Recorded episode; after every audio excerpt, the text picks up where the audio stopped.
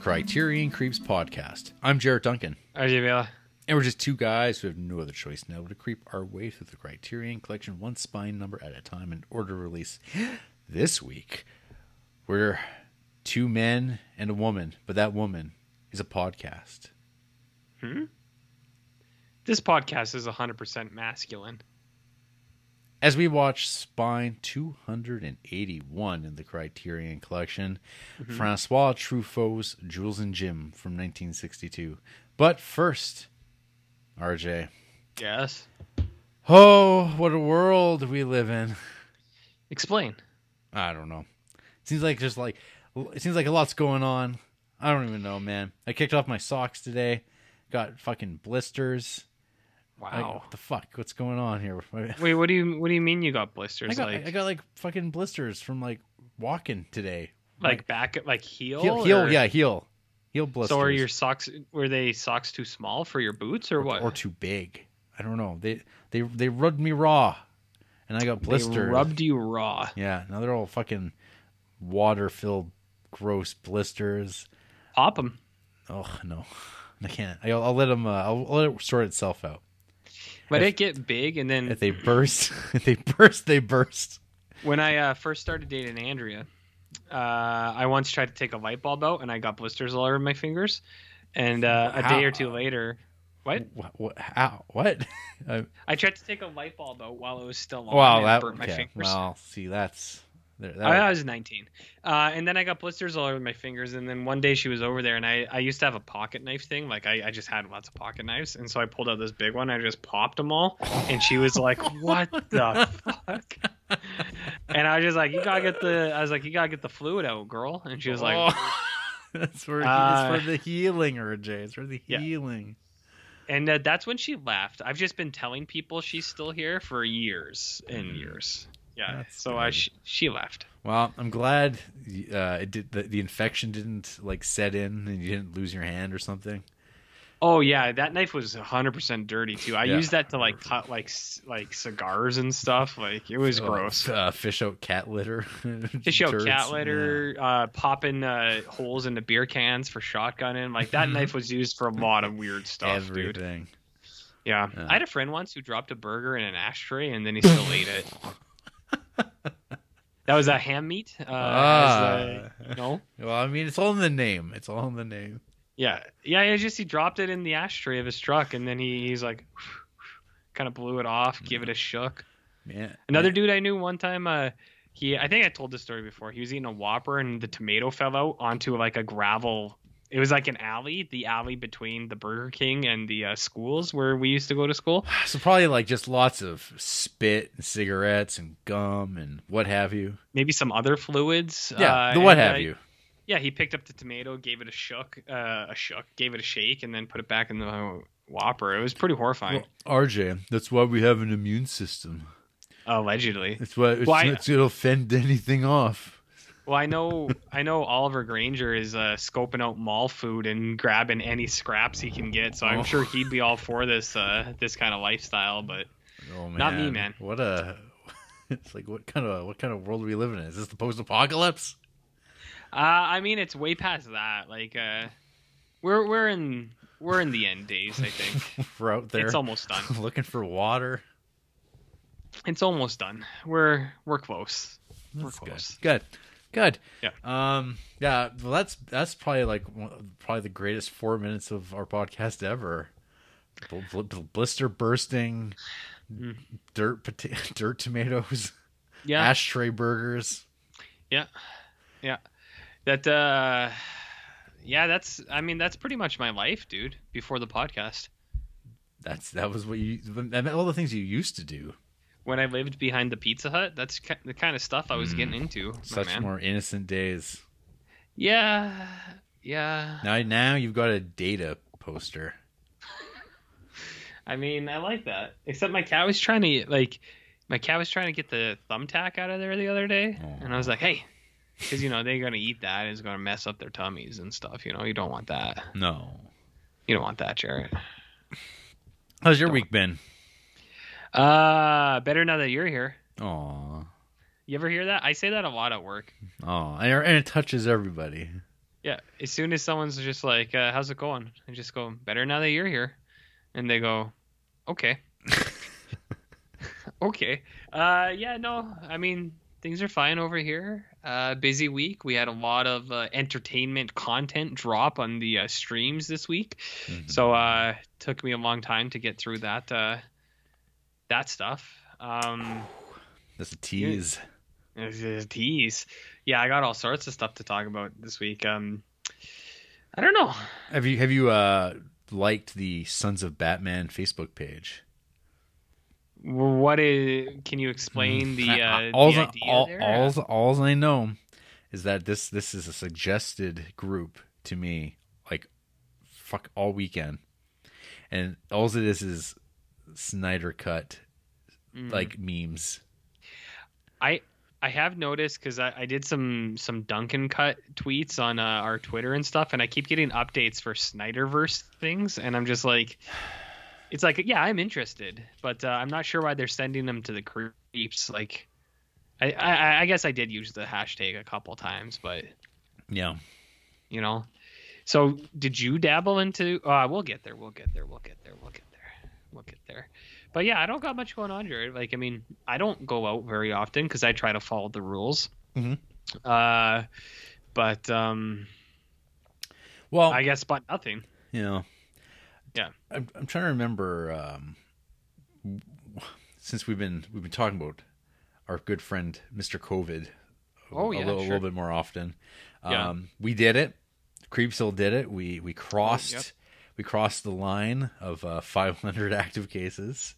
Mhm. Um, with style, I think we've uh, we we topped out at 534 yesterday, dropped a little bit to five 500 and something, 500 508 or something today. So we're good. We did it. Um, we've accomplished something.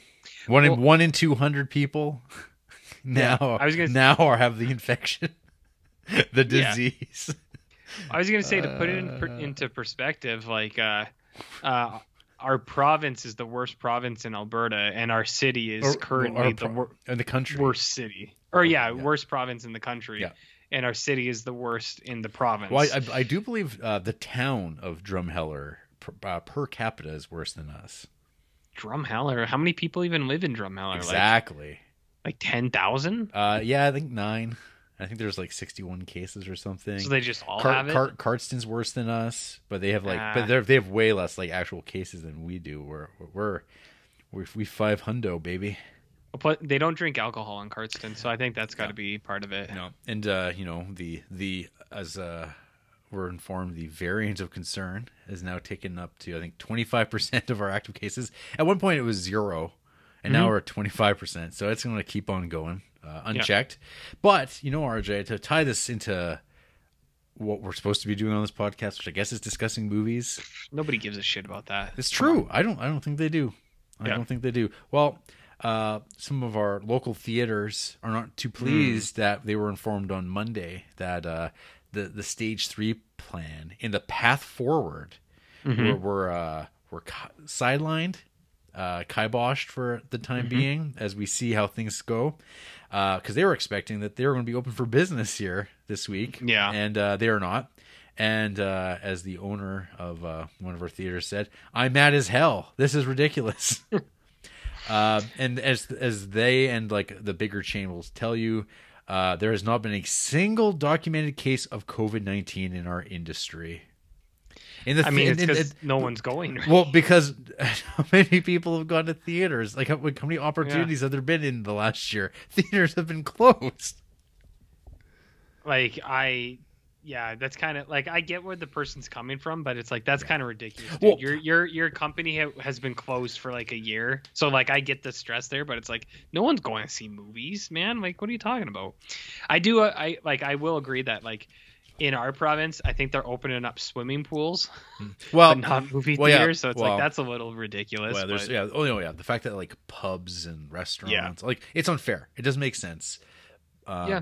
But Where's the money? Because that's what that's what's open. yes, yeah, th- theaters are kind of getting the brunt of the because the idea of just sitting in a room, it's like, well, no one's facing each other. It's like, yeah, but they're just you're breathing the same air. There's no like guarantees Yeah. in circulation. We we still have like no real confirmation on like how people get it, but you know, the the whole thing about too is like, well, you, everyone's gonna be wearing masks when they're not eating popcorn, and I'm like, I remember when these guys were allowed to be open last year, uh, kind of in the early summer, and they did not stress the mask thing. They they only did that when they were made to, and I go, fuck, fuck your your peoples and your uh, saying, well, we're following guidelines. It's like, what guidelines? Like everyone's just No, making it up. As, people are making it up as they go. They're because so, I mean, all you can do is keep yourself safe.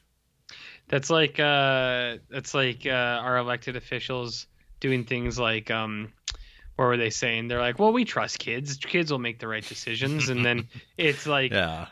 "Well- we only have problems because some people are gathering outside of uh, work just at their homes. It's like once we get that under control, it'll be fine. We trust them. We trust. We Mhm. trust. It's Oh. like no, people suck, dude. Ah, yeah. In in People suck. in another uh, update, uh, last week I had made some comments about uh, Creepsville police. Oh yeah. Um, I'm not sure, RJ, if you saw in the news that uh, uh, the provincial justice minister said, "Shape up, or we're going to dissolve your entire service." What do they mean by shape up? Like, Like, have a plan. what is that actually? have have a, a plan of like dealing with the shit of Uh-huh. like what's going on of Copland down there, or Yeah. like we'll just you know break up your police. I guess everyone will. We won't have a police force anymore. Uh, someone else will take over, whoever that is, and uh, I'm like, that's all that's good. That's great. This is this is a lot of fun. We we, we're, So- we have a pandemic. We won't have a police force anymore from like corruption. Uh, Mhm. Yeah, it's good. Maybe it could be you. Me, I could be the police. Sure. I mean, there's not a ton of requirements. I, I could be the law. I mean, I am the law. Remember Mhm. that one? I'm, I'm. That's exactly. You, see remember my, that you one, saw my, Jared? you saw my line. Yeah, I am the law. You remember that one, Jared? I'm the law. Yep. Beautiful. Uh, yeah, I think you could be the uh, the police chief. Me. Ah, wow, You personally. man. I can finally Wow. bust out my Punisher regalia. Ooh, I know you've been. I've been, I know you've been waiting a lot for that blue uh, that blue Mm. streak on the Punisher symbol. Oh yeah, my favorite. My favorite people. Do you think that the Punisher would? He'd go. Is there a Punisher comic where he goes after police, like a whole police? Uh, Well, dirty cops. He'll.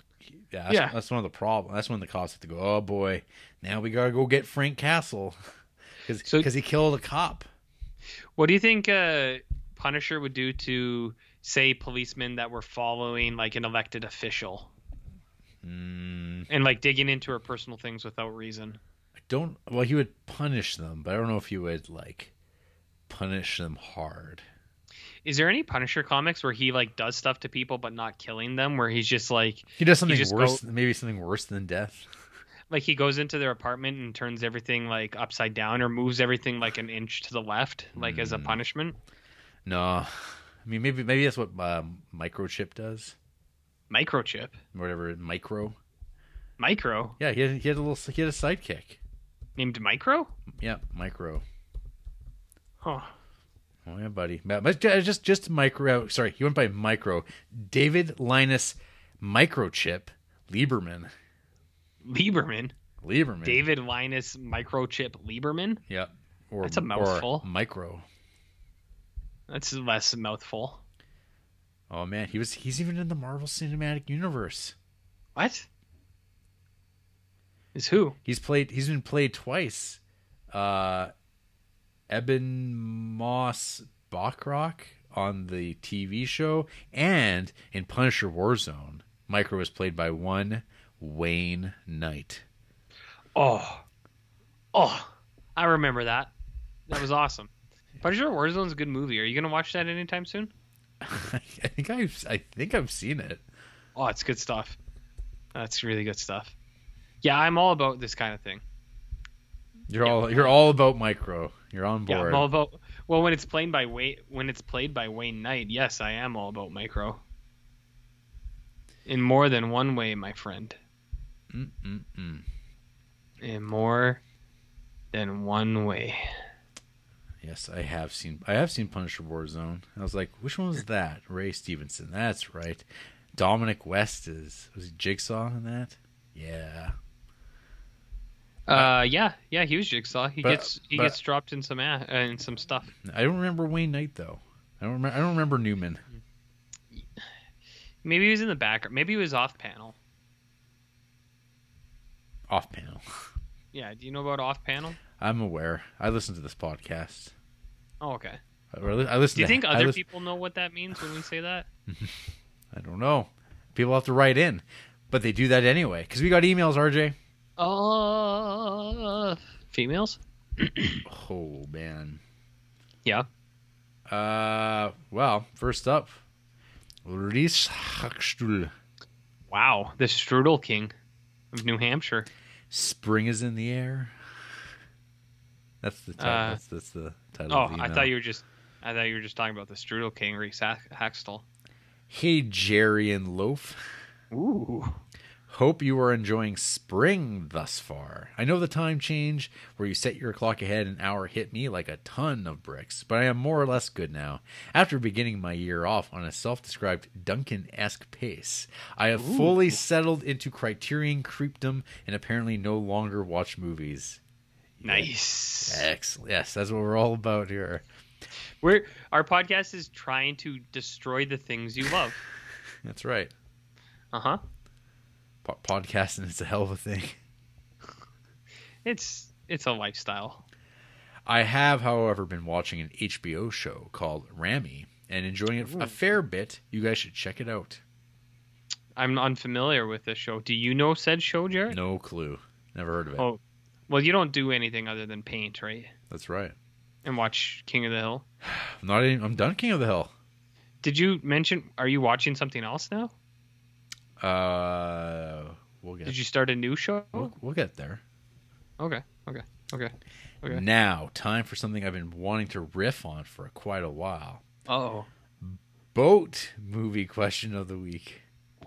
Boat movie? You guys hear about this? You seen this? They got You seen movies- these boats out there? they got movies with boats in it. What's your They favorite? What's your water. what's uh, your favorite boat or boat adjacent movie? Anyway, fellas, I got some new paint for some model kits. Got to figure out how these things work. Have a good one, Sugarhead. What kind of what kind of paint did you get, Sugarhead? Okay, wait, wait, wait, wait, wait, wait. Did did he actually ask the boat question, or was He that did. you? No, he did.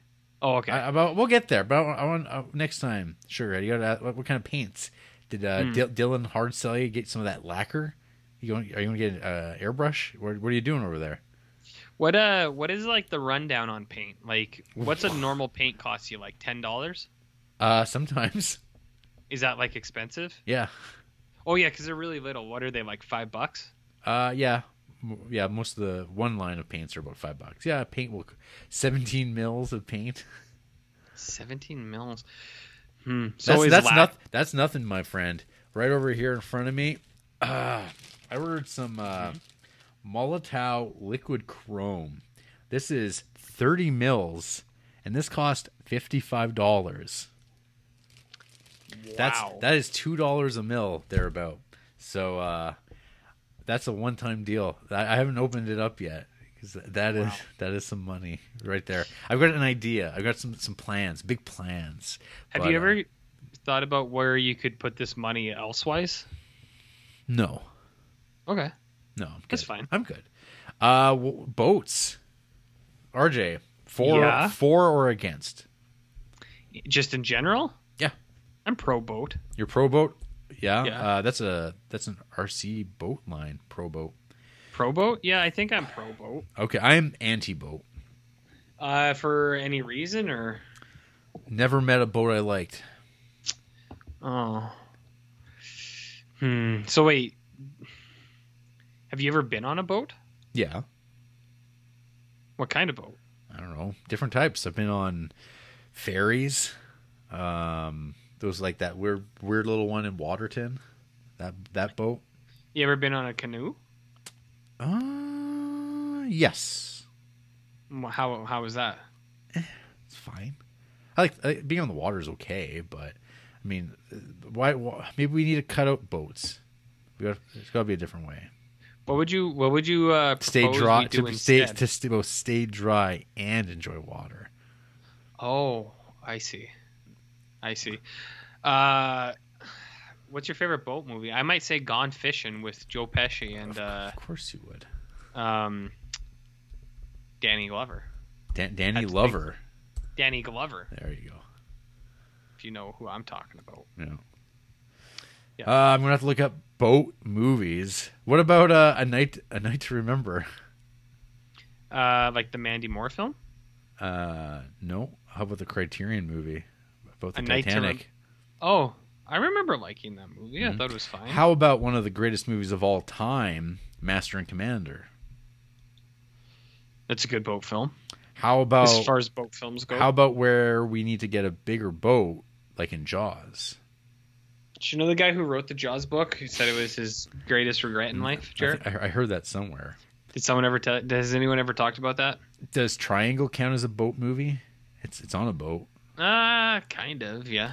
Uh, Dead Calm sweet in his boat boats. I What's keep- a dead calm sweet? Dead Calm, yes. We're, those are you definitely. I understand what you said there. Uh, Deliverance, that's a boat. Mm. They're, they're on boats. I'd say that's questionable. Life Aquatic, they're in like in a It's boat definitely sub. a boat film. Yeah, it's got both. Crimson Tide, that's a sub. Uh, like a submarine sandwich. Yeah. What other? Oh, the okay. only sub I know. Yeah. How about Under Siege? The Steven Seagal film, Yeah. And Tommy, I, well, I think it was a Tommy Lee Jones movie. but Steven Seagal is in it as well, right? Yeah, he shows up.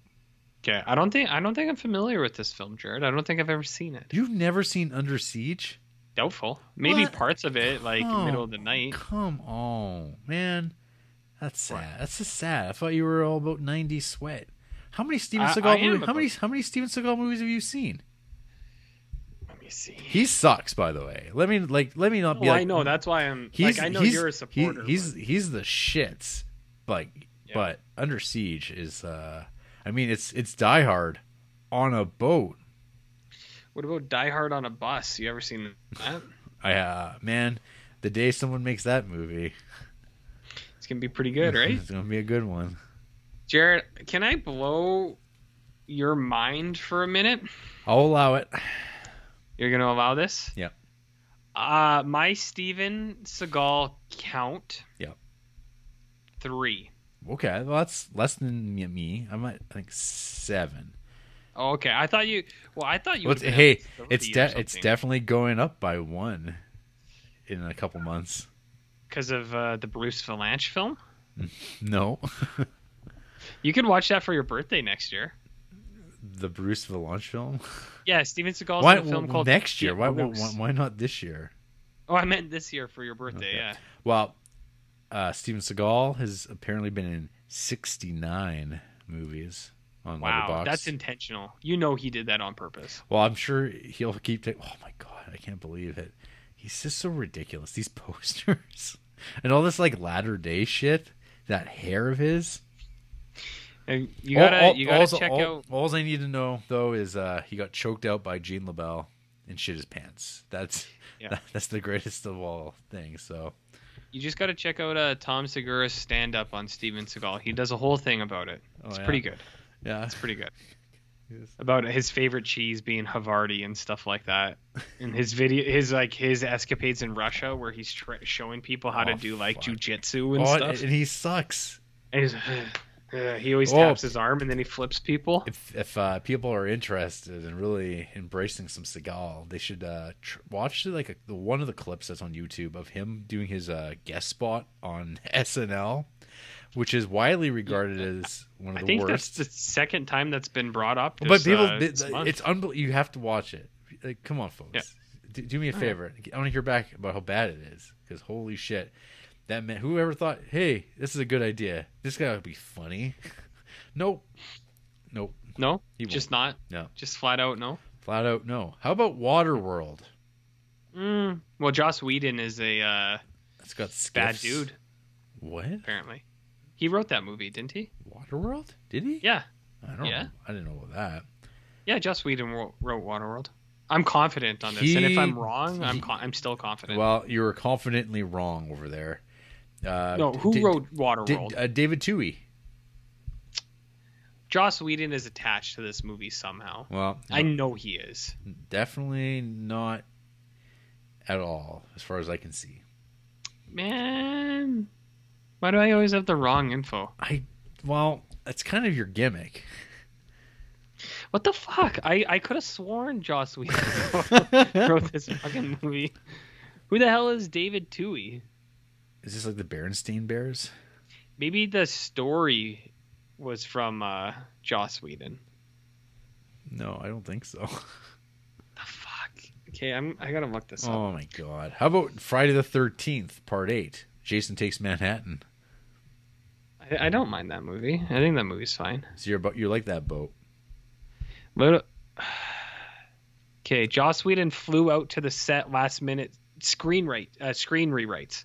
That's okay. what it is. So he he did a little bit of uh, script doctoring. He did some script doctrine. See, I knew I knew I couldn't have been totally wrong Mm. Well, I'm, I'm- Like it's, the a good last it's a good thing you're such a big fan.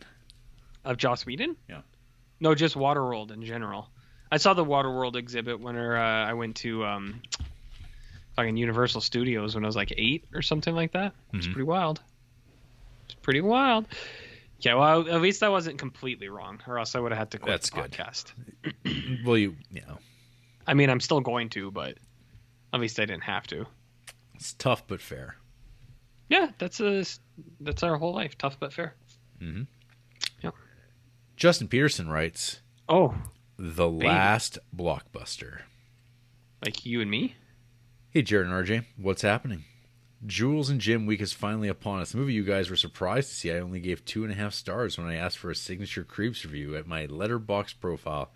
Here is a quick recap of my review. Criterion describes Jules and Jim as being one of cinema's most captivating romantic triangles. Hmm, if they say so. Watching these friends be manipulated by their female obsession, Catherine, was a chore to sit through back in November of 2018. Maybe you guys will inspire me to give it another shot. Hmm. So, this afternoon while working, I got to experience the ironic pleasure of kind of watching and mostly listening to the last blockbuster documentary on Netflix. Hmm. What are some of your favorite video store rental memories? Did you still have any small mom and pop video rental places in Creepsville? Uh, yeah, I've seen a bunch Yeah, of we had a people log in this documentary. Are you gonna check it out? Uh, maybe it's it's uh probably perfect fodder for uh, miniature painting accompaniment. It's definitely in the uh, Duncan wheelhouse, I believe, Sure. allegedly. Allegedly, yeah, we had a couple, like uh, the famed Crazy Mike's video. No, that that was a chain. That was a chain. That was a chain. Yeah. Damn. Uh, American chain, and then it came up here as like video update. Yeah, That was the was a vid- Canadian version, and then there's video gallery. I think there was one that was just also called video rental. Like it was really lazy. It was just like video rental or something like that. Yeah. Yeah. Uh, yeah, there was movie gallery was not bad. The, the video cinema, I'm not sure if that was local or specifically or not. Uh, I don't remember because Yeah. you're older than I am. Yeah, and then do you, do you remember 24 hour video at all? Uh, I va- like a little bit. It's on the corner where uh, Popeyes supplements is now. That was a that was a video Uh, store. Yeah. See, I used to go to the one by Robin's Donuts, which is another lost franchise, which I wish we still had. Robin's Mhm. Donuts was very nice. Uh, a fran- a donut franchise that still made donuts in house. Yeah, very good. And then that, yeah. Now it's a fat burger, but whatever. Oh yeah. Do you remember when um, there was was it this what you what was it was El Kamal, and then before that it was Smitty's, but I think before that it was like a donut place. Is it Robin's Donuts? I can't remember how I can't remember the history of it anymore. No, sorry, that's in the strip mall near it. But it was like old fashioned donuts. That's Mm. that that's old, old, old. Like I don't even know if that was around by the time you would have been like aware aware, aware of the, your surroundings. You know, some people have described you as an old fashioned donut. I, I, would, I would take that as a great compliment. What kind of Really? donut though? As an old, like as in the old fashioned? Like an actual old fashioned plain. No, those are pretty good. Yeah. I, got, I gotta say, Good Dunkin' Donuts, you know? you know, it's all in the name right there. Good, Well. good Dunkin' Donuts. Good Duncan. Oh, Jared. Come on. Oh. Oh, you just saw it coming. So, do you have any uh, video store rental memories? I mean, I think uh, on maybe on one of the Ghoul Schools we've talked about it a little bit. Uh, mostly just being afraid of the Hellraiser DVD. Yeah, I think that's my biggest or, v- video or. VHS tape. Or yes, the VHS. Uh, the cover of Hellraiser just scared me all the time, so I'd always walk by it really fast because I tried not to look at it. And it's like you knew where it was, so you try to move by it fast. Um, trying to sneak into the adult section once or twice. Take a, taking was- taking a peek. Taking a little peek What, there. what, what, was- what did you see? uh, things like yeah, you gotta ask. You're not ready, buddy. You see titties, ready. or did you just see like a guy just like looking at these tapes, and he looked over at you and went, "That's a, chi- it that's a that's a child." Yeah, I think it was just a dude. Yeah, yeah, just a dude there. So not great. Um, but uh, most of my memories, I think now when I think of video stores, was uh like it seemed like in the latter days where you would rent like brand new movies off the shelf, like stuff that was like maybe out for a week. You'd go home and play it, and it was all scratched up and start skipping. You're like, how is this possible? Like it just it's brand new. It's been maybe signed out once, and mm-hmm. people immediately just like, oh well. just throwing it around Yeah. like a frisbee. yeah, playing with the dog, the cat. Yep. Just maybe taking a shit right on it. if you're lucky. See, that's why I don't. Yeah, see that that was the bad thing about the rentals. You'd like open up a, you'd rent like a hot N64 game. You'd open it up and there'd just be a booger right on the cartridge, and you'd be like, "Oh, good." Did any of the video stores you went to as a kid uh, still have popcorn? Yeah, yeah, popcorn, um, like all sorts of candy and things like that. Uh, fresh popcorn. And they'd be like, Yeah, "Oh, yeah, the one right beside our house did, You want a little bag? and I think that was the video rental. Mm-hmm. Is all like that, and it was like a chain too or something. It was just video rental. It was a video update for a while as well, and then I think it maybe changed hands or something like that. But uh, yeah, we had we had some food, we had some candy, we had some food, we had some candy. I, there was a the window of time. At, I think it was like when video cinema was like in its fair- like its biggest location possible, and you'd have like a little plastic card that you would that would indicate that they had it in stock because they did not want to put the actual media on the shelf for fear that if it was stolen because that was back when mm-hmm. tapes cost like you know hundreds of dollars. And so they would have little plastic cards that would indicate well you have to take this up to the counter and then they would go into the back and find it and but what if they couldn't find it and they go sorry computer says we have it but we can't find it in the back that was that was a real pisser when it came to uh, video game rentals hmm Yeah, I've uh, I'm well familiar with that dance, Mm. and it's happened to me. Or when you get a game when, when you're a kid and you get a game and uh, no instruction manual. Uh, that one was tough. Or renting games. I think I've mentioned before, but like, there were a couple games I rented that were just too fucking hard. Like uh, Superman 64. I had to, I, I had to get my mom to draw me back. I felt like a piece of shit because I played it for an hour and I couldn't get past the first five seconds, and I was just like, Mom, it's not gonna work. I- you got to take me back in. I, I hate this game. I was like, this is gonna ruin my whole whole weekend, man. And then I think I just rented something that I had played before that I knew was good because I was just like, really broke my spirit. Yeah, you needed a boost in your confidence. So like I said, I felt like a piece of shit. I was like, I can't play this game. You gotta take me. You gotta take me back, mom. Mm-hmm. Well, You gotta that, we'll, we'll add that to the great legacy of Superman 64. That, that it made a little like a ten year old feel like a piece of shit. It, it, it made everyone feel like that. Yeah, I'm sure my mom didn't feel great about it either. I mean, the store was pretty close. It was not even a five minute drive, but at the same time, it's just like it sucks. It's not Mhm. how I'm sure not how she wanted to spend her Friday night. hmm So rentals. Goat movie question of the week. Yikes. After recently finding out about that infamous butter scene in Ta- Last Tango in Paris, what are your favorite Marlon Brando movies? I would, of course, have to go with The Godfather, and I need to give On the Waterfront another look soon. Uh, From legit- Steven from Steven Seagal to Marlon Brando. That's a natural transition. Look at their weight. Well, one's You dead. I know. I- Well, get it. one's almost there. Uh, what was I gonna say? Um, I I I gotta say my my favorite Brando is without a doubt, uh, that champagne commercial. What? The champagne commercial. Champagne commercial. Ah, the French. That's Oh, no, wait, that's uh, Orson Welles. That's That's another. See, RJ. That's another fat man. That's another fat man. Come Yeah. on. Yeah, I'm, that that was a mistake. Wow, RJ. Just Did you know Joss Whedon wrote Waterworld? well, he he did a little bit of work on it. Uh, no, actually, you know what, Marlon Brando, I like it. I think it's like the score or something with uh, Edward Norton. Yeah, I He's good in that. yeah I remember I saw that movie in theater. I like the score when I You- saw uh, it. you know you know who directed that? Frank Oz, baby. Mm-hmm. Frank Oz. Yeah, I liked uh, I liked the score. It's good stuff. Man, I'm gonna go with that. uh, That'll be my fuck, favorite I've only, I've only seen like 14 Brandos. What about Superman Returns? Have you seen that one? I have. Yeah, he's in that. He is. In case you didn't know. Oh man. I, think he's really good in One Eye Jacks. Allegedly. Allegedly.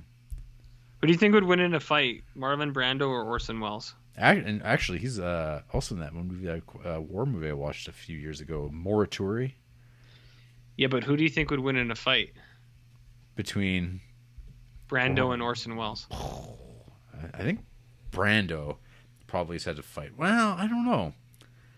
Hard to say who who uh, was, was more of a violent person that would like be accustomed to throwing hands. I imagine, I imagine they've both eaten their fair share of sandwiches, if you know what I mean. Ah, is, now is this going to be an eating contest? That's going to be a whole different Yeah. thing. What about an eating contest? Was it pie, hot dogs, Ah, lasagna. lasagna? A really thick, hearty meal. Mm-hmm. Fuck. Have you ever seen this uh, Island of Dr. Moreau? Because it looks pretty awesome. Mm. The, the Val Kilmer one. Mhm. Yeah, I've seen that movie. Is it good? That that movie. Uh, that was my Superman sixty four of 2012. You rented it, you were super excited about it, and then you got home and you actually watched it. Well, I watched it um, with uh, Corey and Lawrence, and I didn't watch another movie for like over a year. Not over a That year. sounds about right. like for like a couple months. Uh, but, but you know what I was probably watching at that time? D Space Nine instead, and and re- res- and wrestling documentaries. That's fine. No. The uh, the banner for this movie is terrific. It looks like Ron Perlman is a uh, cheetah, Mhm. potentially. Well, uh, speaking of that though, because that whole movie, um, it's like tangential to the director, the one who's supposed to direct that movie, Richard Stanley. Old Richard Mhm. Stanley directed Hardware and um, Dust Devil and Color Out of Space. Apparently, uh, he's he's a a woman beater, allegedly. oh yeah, Yeah, that's great. So his uh his Nick Cage Lovecraft trilogy that Spectre Vision was going to do, hmm it's not going to happen now. so like, is that good or bad? I don't know. Yeah. I yeah, it's uh dark shit. Dark dark bad bad uh bad story. I was reading that uh, I think last week. I was like, ugh. Yeah, that's never good. You hear you hear about this Joss Whedon guy? Apparently, he was doing some bad stuff too, Just all around. just all around. Yeah. I mean, I th- I'm fine with Well, that. nothing, nothing nothing's really come of that one yet. Of Joss Whedon? Yeah. Well, I mean, he he's not doing anything. that's true. He hasn't made a movie since There's- Ultron. No, that's not true, is it? Maybe like one of those musical things. I thought that was a while ago because he did Justice League or finished Oh well, League. yeah, yeah. I mean, And now and, and, and now and now everyone hates him. yeah. oh, Joss. Yeah. And I mean, I don't know.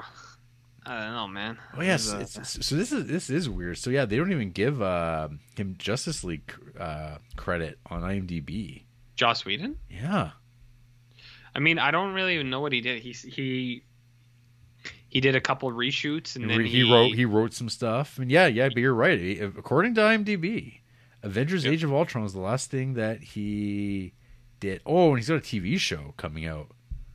like coming out soon because Yeah, that's like- gonna get uh, It's HBO. It's HBO Max. bit roasted. I- You know what I mean? Uh, They're gonna rake it over the, coals. if you know what I mean. The, the Nevers, an epic tale following a gang of Victorian women who find themselves with unusual abilities, relentless enemies, and a mission that might change the world. Do you think he abused those women on set? Well, I mean, Nick Frost is in it, and uh, Elizabeth Berrington, Ben Chaplin, Anna Devlin, Laura Donnelly, Martyn Ford, Vinnie Vinnie Heaven, Oh. Zayn Hussein, people, Oh shit! people, people, people, people, Pip Torrens. My goodness, Pip Torrens. yep, the one. It's hundred percent not a real name, and you know it. It's show business, baby. They call me Pip. Pip Torrens. Foodie question of the week. oh yeah, we're still doing this podcasting. What are some of your favorite things to eat or drink that are not around anymore? I miss those sleepovers in middle school where we could would drink a whole 12 pack of Surge soda in order to stay up hmm. all night and play GoldenEye on N64. And the nice pizza buffet place we had called Pizza Inn, which would have all kinds of great unique options at the time like cheeseburger and dessert pizza. Thanks for the time, creeps, and I am looking forward to RJ's in depth analysis on the glory of the Snyder Cut and where he wishes the story would go next if the Snyderverse was put back on track. Cheers. Prepare to be disappointed. My uh, comments are going to be very, very slim. Uh, so, food that's not around anymore. Uh, well, I've already mentioned uh, Robin's Donuts. Yeah. That's, I mean, don't, but donuts still exist, but that particular chain. Yeah. Okay. Actually, so I brought this up like a week ago. So delicious. I really miss that candy, Right. especially the ones that were shaped like um the root beer mugs. Fuck, that was good. So, right beside the old video cinema with its little plastic cards, there was a bakery. And in that bakery, Okay. they sold cinnamon knots, which are like a, I don't know, a little baked thing that I've never seen any other. I've gotten cinnamon nuts. I don't think they were like these cinnamon knots, though. Like, they have like, Yeah. but they're like, but your, the cinnamon knots, are, are they the ones that are like kind of wrapped over top of one another and they're long? Or are they Well, like it looks like a knot, man. Like a knot. Like okay, I know sometimes sometimes these stores they sell cinnamon braids Or and cinnamon twists. cinnamon twists. Yeah, these were like a knot. It was just like a a mm-hmm. donut, and oh, I don't know this bakery though. They nailed the cinnamon syrup balance so well, and like they kind of even toasted them a little bit.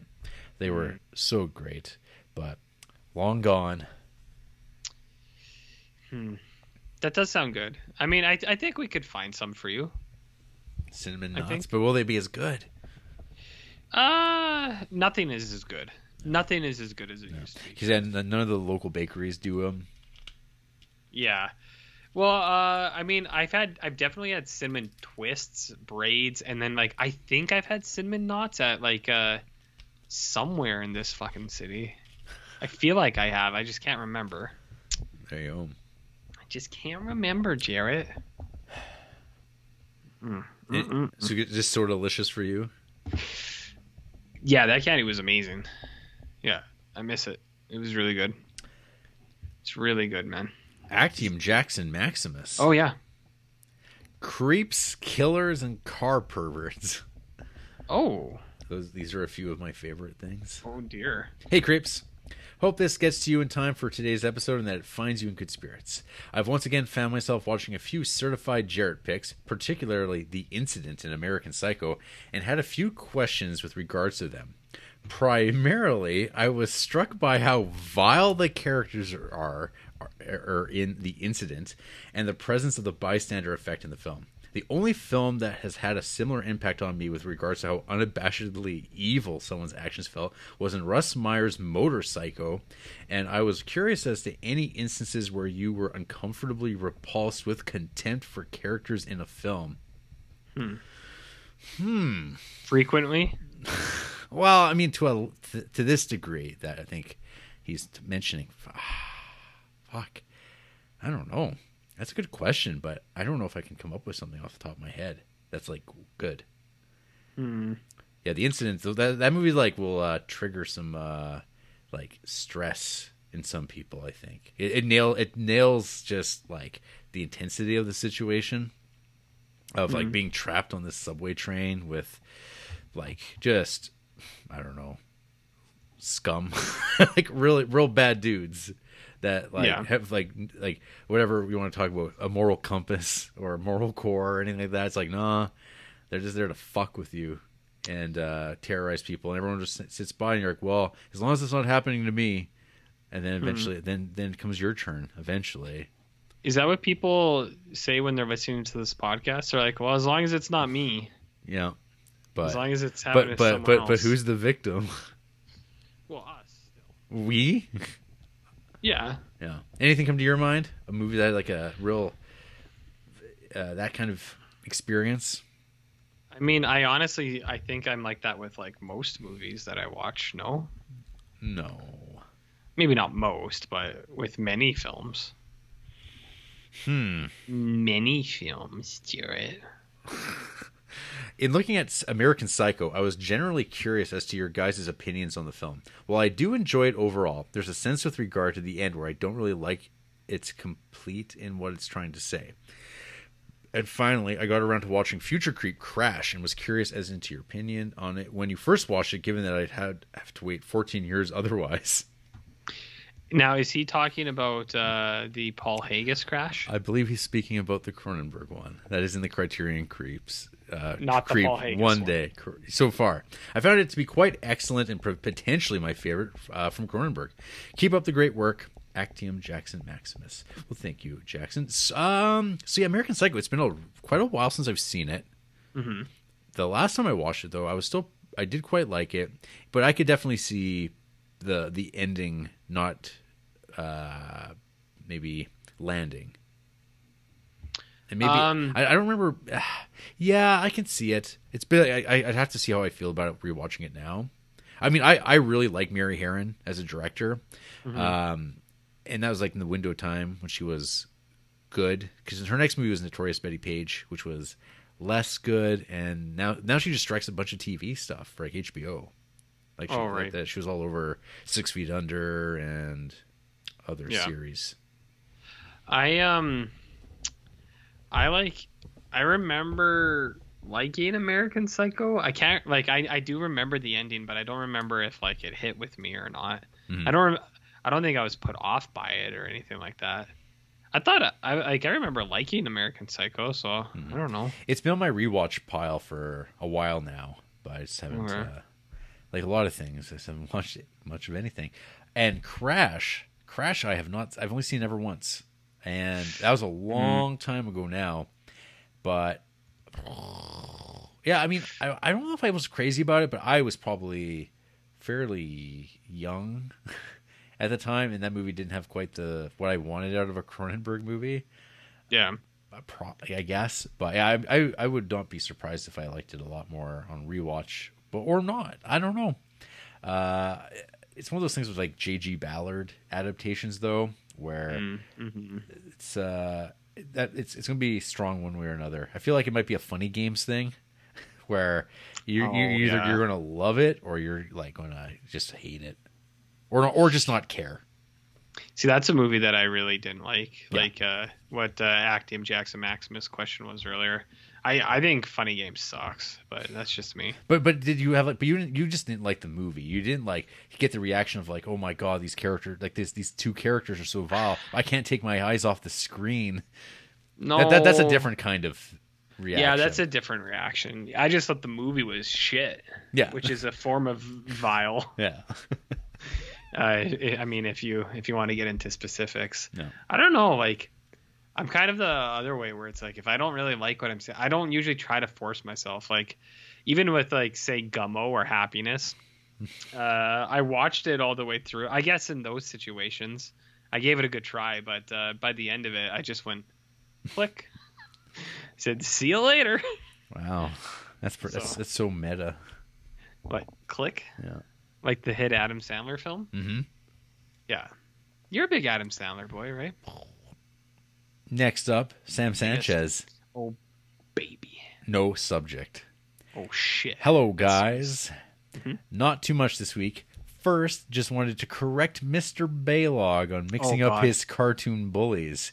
Oh, The did I do? he's ragging on your cord is not from King of the Hill. But Oh, when no. but when Jimbo wanted to trade belts with Bart, since Bart had Oh. a high tech belt with turn signals and all, just Right. wanted to point that out. Do better next time, RJ. Uh, I can't. I've already made so many mistakes this episode. He's ragging on your cord. He's ragging on your cord, man. I do remember, like, as soon as you said Jimbo, I was like, that's what it is. Mm-hmm. Um, well, I'm glad that the Sams uh, of the world can uh, rectify these mistakes. Mm. But uh, Joss Whedon wrote one Waterworld, so that's the one thing I'm confident on. Also, this past Sunday, I just had my fantasy baseball draft. I was Ooh. hoping for a fourth or fifth pick in the draft since any of the top five picks were good enough for me and fairly even, and, and I'd rather just be forced to pick whichever fell down to me and then get a better pick on the next round. you That said, of course, I got the first pick in the draft and had to go against Mike Trout and went What? with Ronald Acuna. He's not better Wow. than Trout in actual baseball, but in fantasy baseball, the fact that he can steal a lot of bases makes him more valuable. I have a championship to retain, so I'm happy my team, anchored by Ronald Acuna, Nolan Arenado, and Bo Bichette on, on offense, and Lucas Giolito, Giolito, Giolito, Zac Gallen, and Corbin Burnes. These are all not real names. Those are not 100% real. This is like uh, the, shitty names that come out of a name generator that nobody picks. Uh, yeah, I agree. Yeah. For, Actually, I don't know. Corbin Corbin Burnes does sound like a WWE like NXT developmental guy. It also sounds like someone who would have been in the movie Maverick. Corbin Burnes Corbin Burnes. on You know pitching. I mean? uh, pitching can get the job done. Curious about Jared's analysis on my draft, and I'll be sure to update you guys throughout the season in depth. Um, well, yeah, I, I mean, Jared has done nothing but offered in-depth analysis of sports Oh yeah, uh, for the last four plus years. So, Yeah. um, yeah. that's definitely something that we aim to uh, give the viewers and uh, the listeners Yeah, out there. Let's, see. uh, Let's- I, I'm gonna do it. I'm, I'm gonna look up Ronald Acuna. real guy. Are you gonna add that line to the back? Ronald Acuna, Ronald Acuna. Jr. Junior. Do you remember that part in uh, Harry Potter? Junior. It was good stuff. It was funny. Yep. Yep. Yep. What are you doing Uh, over there? I'm just looking at. I'm, I'm just checking out these people. Okay. Anything good? Well, I mean, I, I don't have like a gut reaction to like I had with uh, Mr. Trout. Uh, Mhm. Nolan Hernando, sure.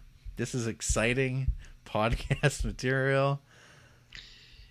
Just tell me what. See, Tell me these, the bottom like, line. the- Would you these- date him or not? Would I date him? Man, Yeah. I don't know. Because that's all that really matters. That's all people care about. How Is this guy Duncan See, material? the, is he, yeah. Let's see. How tall is this guy? One point. Because that's the thing. It's like some of these these photos are very deceptive. That's that's always the thing I'm curious about baseball players. You see these guys in real life, and you go, "Holy fuck!" Mm. Yeah. Well, so this guy's six foot one, so he's like about my height, thereabouts. Yeah, that's good. Yeah, that's that's baseball. Actually, but then there's like these like man mountains you see. They're just like fucking jacked. And you're like, good god. Like me. Um, Bo Bichette. No, like a man mountain like me. You're a man mountain in a special kind of way. I know. I know. I know. Oh, Bo Bichette plays for the Blue Jays. Uh, yeah, you didn't know that, you idiot. you big idiot. Nah, I'm just kidding. Nah, I'm just kidding. He has very long hair. Just like you. What? I mean, Okay. your hair's kind of. Okay, one more. One more. I'm gonna look up Corbin Burnes and see if. Okay. Uh, yeah, so far it's like. It's like I don't know. Looks like a ball player. All these guys. Well, yeah, he plays some ball. Well, I hope Sam's season is uh Man, Cor- Corbin Great. Burn- Corbin Burnes looks like such a regular guy. uh But like a Duncan guy. I don't know. He, he he looks like a guy that like comes in looking for like RC parts and like maybe he's interested in uh sports cars. He just looks like a guy. Hmm. Also long hair. The, the mullet's back. I'm glad to report. Uh, is it, yeah, the mullet has come back quite a bit. Mm. Yeah, quite a bit. Last email. Thank you, Sam. I am. Yes, yes. Thank you to Slam Machine. No. Yeah, I know he's not Slam Loveman, but he's a Slam Machine in a different type, Oh, in a different way. I don't know about that. Finally, Jared Berger with an email entitled "Shitter." The shitter. Shitter.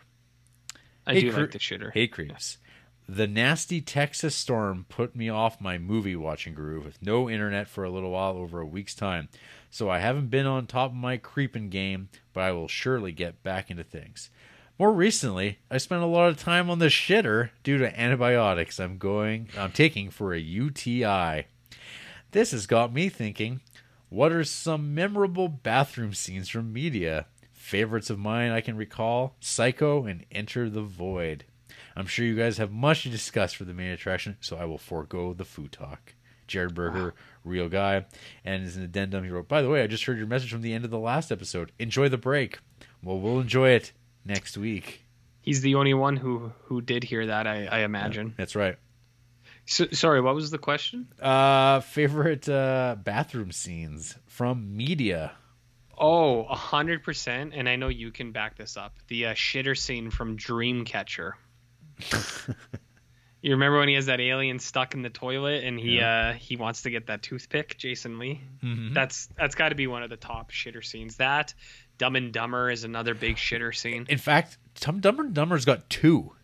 Yes, it does. Uh, I'm talking about the the big shit scene, Mm. The, the Uh, Jeff Jeff Daniels, the Jeff Daniels where shit. he's scene. really punishing that bowl, Uh, I mean, that's one way to describe it. hammering it. That's another way to describe it. Uh, yeah, those would be mine too. Dumb and Dumber and Dreamcatcher. Those are the. What about Jurassic Park? I mean, that's a that's a decent shitter scene. I mean, as in terms of where shitter scenes go, I guess Trainspotting has a pretty good shitter shitter scene. You know, Do you remember that one? you know, I know what you're talking about, but that is a movie that I probably should revisit. Trainspotting. Yeah. I watched it when I was a little kid, and it made me cry because Yeah. there was a dead baby in it, and I was like, I was like eight or nine years old, and my brother watched it with me, and I was like, why are you showing me this movie? I was like, I don't understand. Brotherly love. Uh, Big Lebowski. Uh, yeah, that's got a good shitter scene. No. He wears his house coat on the shitter. and one of the great shitter scenes of all time, Lasagna Cat. Mm, that's a big one. Se- yeah, sex phone survey.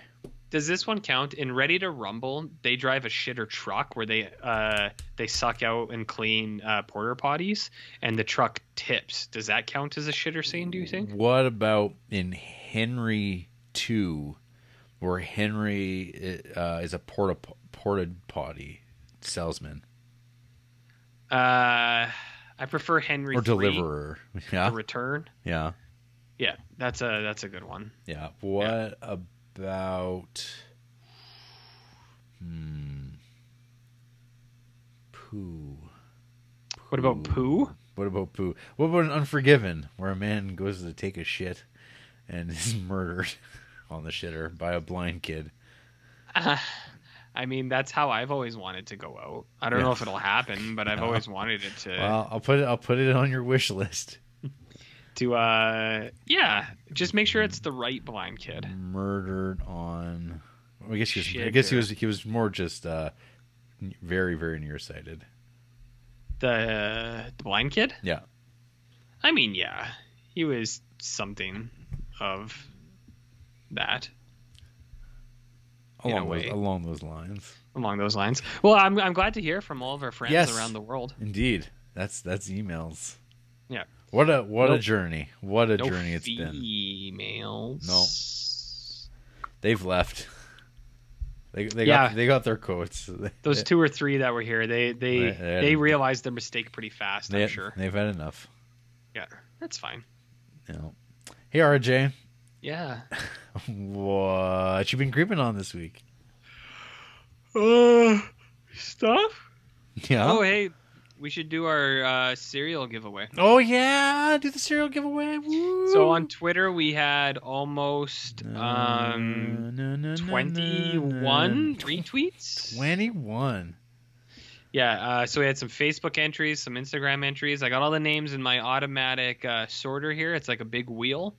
You ready for me to spin the wheel here, Yeah, Jared? our- now is this going to go more smoothly than last time? Yeah, I got it all prepared this time. I'm, Okay. I know what's going on. And Okay. when we do our next giveaway, which is going to blow people's dicks right off, then it'll be even smoother. Wow. I had to pause for emphasis. Uh, so I'm going to hit the spinner here. You can uh, you can't hear the spinner noise, but it sounds like this.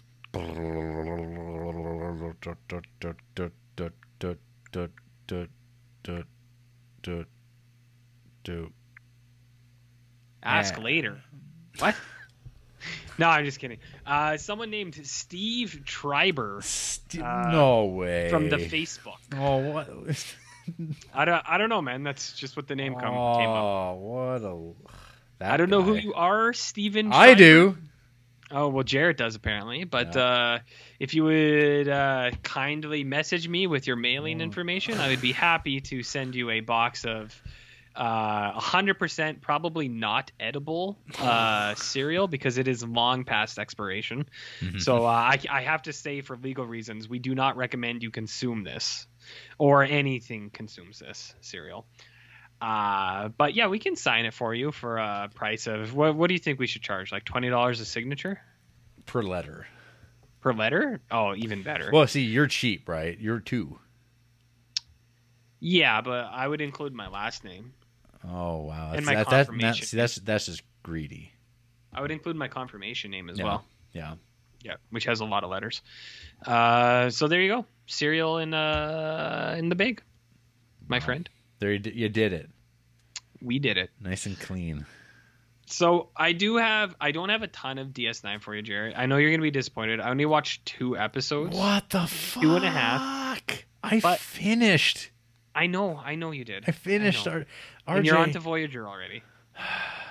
I know, but you got to put it into perspective here. I watched Jules and Jim, and then I watched the four-hour Snyder cut. And my friend, No. it took me more than a day to watch this thing. Of course it. Let me just let me just emphasize that for you. So, do you want me to talk about the Snyder cut, or would you like me to uh, talk about DS? Well, let's just get DS9 out of the way.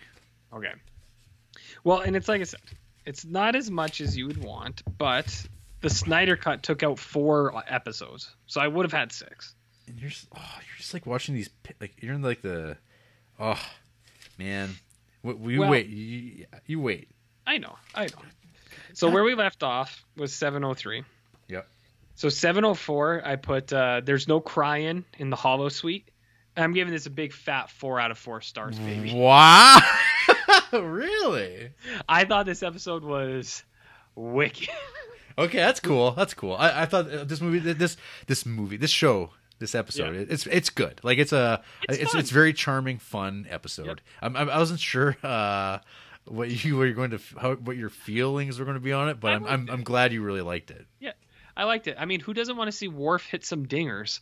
I actually thought it was funny that uh, Worf couldn't play baseball because they were really counting on him, Yeah. and, and he's the warrior. But he's, uh, he, yeah, he's, he's he's supposed to be the athlete, and I do continue to enjoy uh, these like offhand comments about Bashir being a genetically enhanced doctor.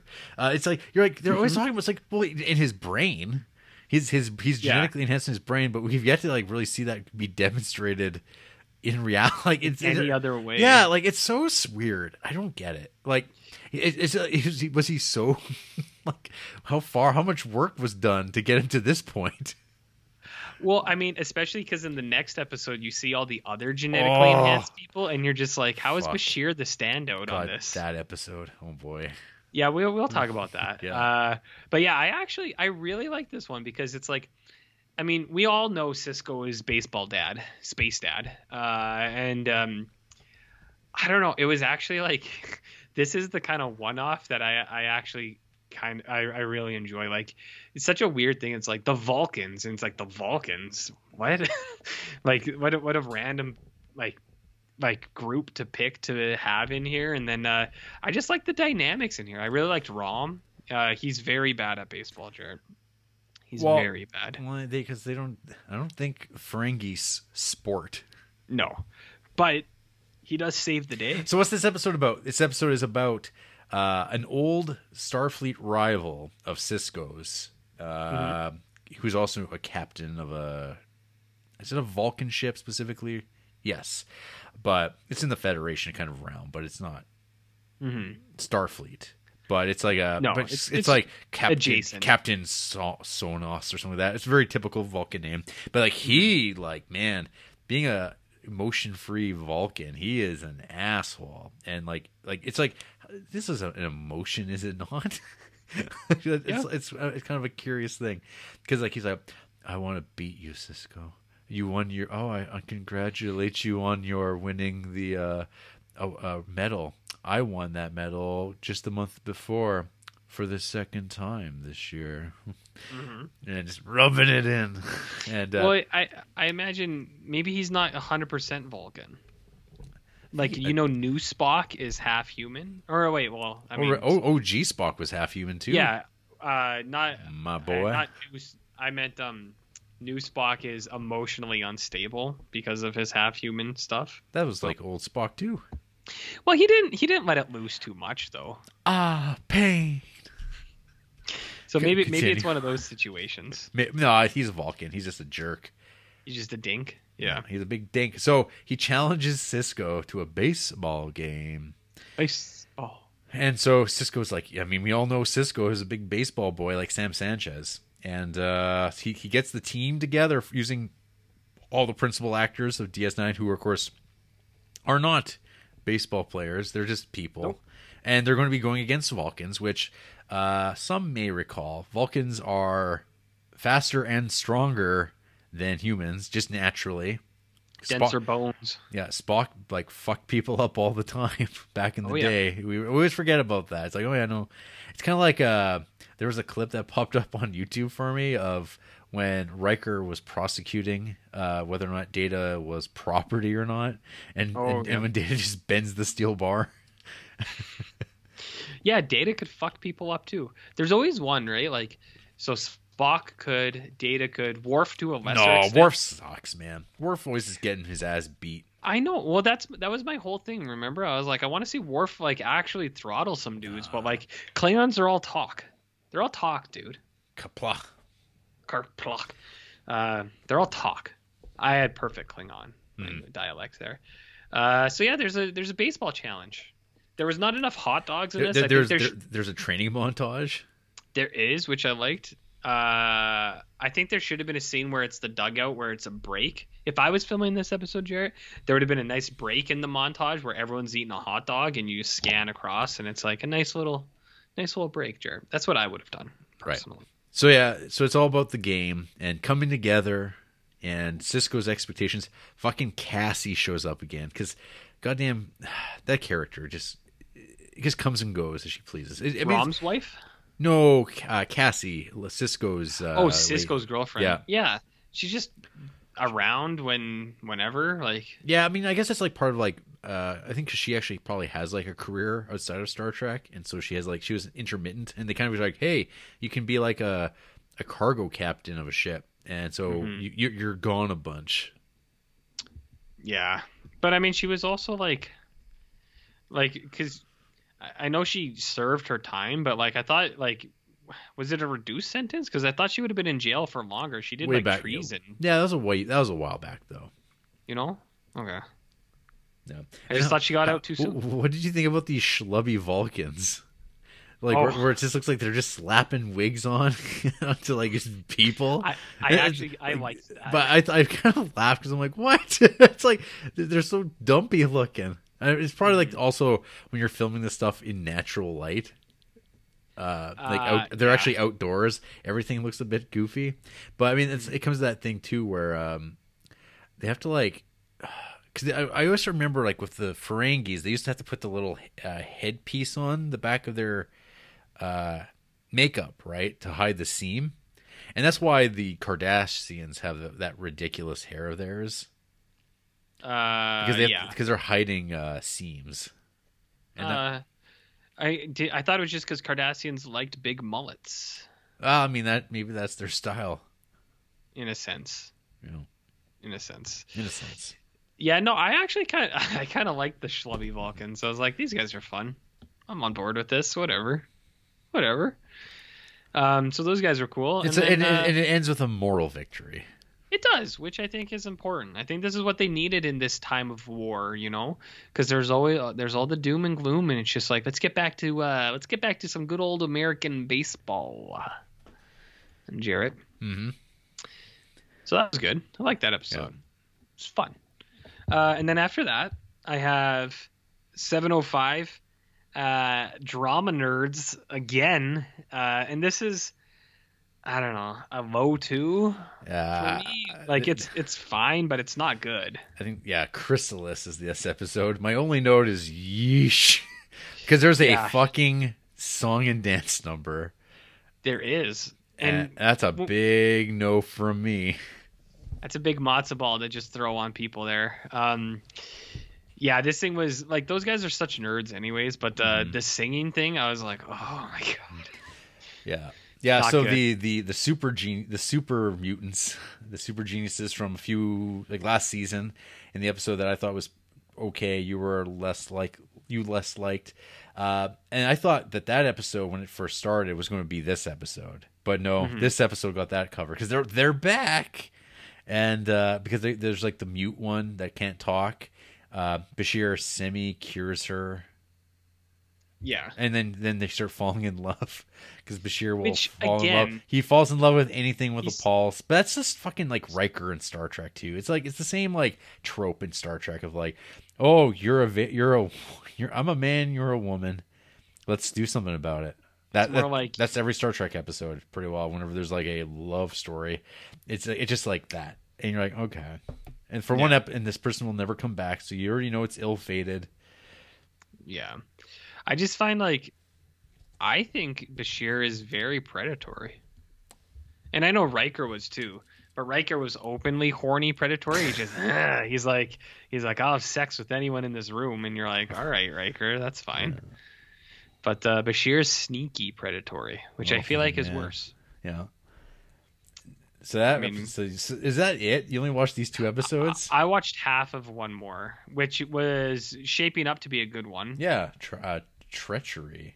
or Yeah. something. So, I mean, I watched half of it, so I don't know what uh, what you think, but I, I thought the f- half that I had seen was good. my, my my notes here are basically Damar, alcoholic, and Jeff Combs, unsung hero of the series. Oh, a hundred Yeah. percent. Oh, and, and and by the end, like I'm telling you, um, uh, here's a spoiler, but not really. From episode 17 on, it is like one mad rush to the end. So I would suggest trying to uh, arrange it so that you can try to watch those last 10 episodes in like as much of a weekend as you can before between episodes. Yeah, well, I'll I'll get up to seventeen, and then I'll wait until I actually have the time. Yeah. Right. Yeah, because those are like actually, you know what? On really, uh, it gets like from this is like the worst episode I think for uh, a, a little bit.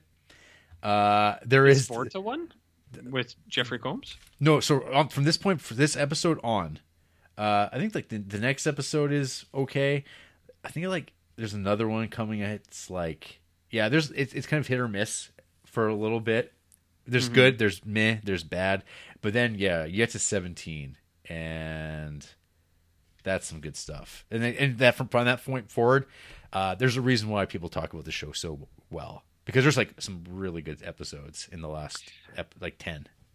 Well, I mean, I know why people talk about it so well, anyways, because like it's got good stuff. But that last run though, like you when we when you get there, you'll I was kind of like, man, that was really good.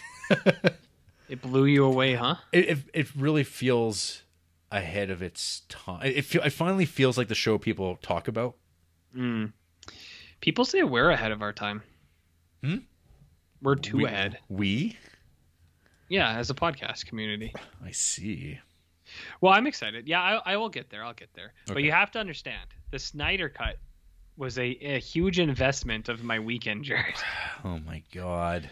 So, what do you what do you know about the Snyder Cut so far? Well- Because I'm sure you saw all sorts of stuff. Yeah, it's really um really goddamn annoying.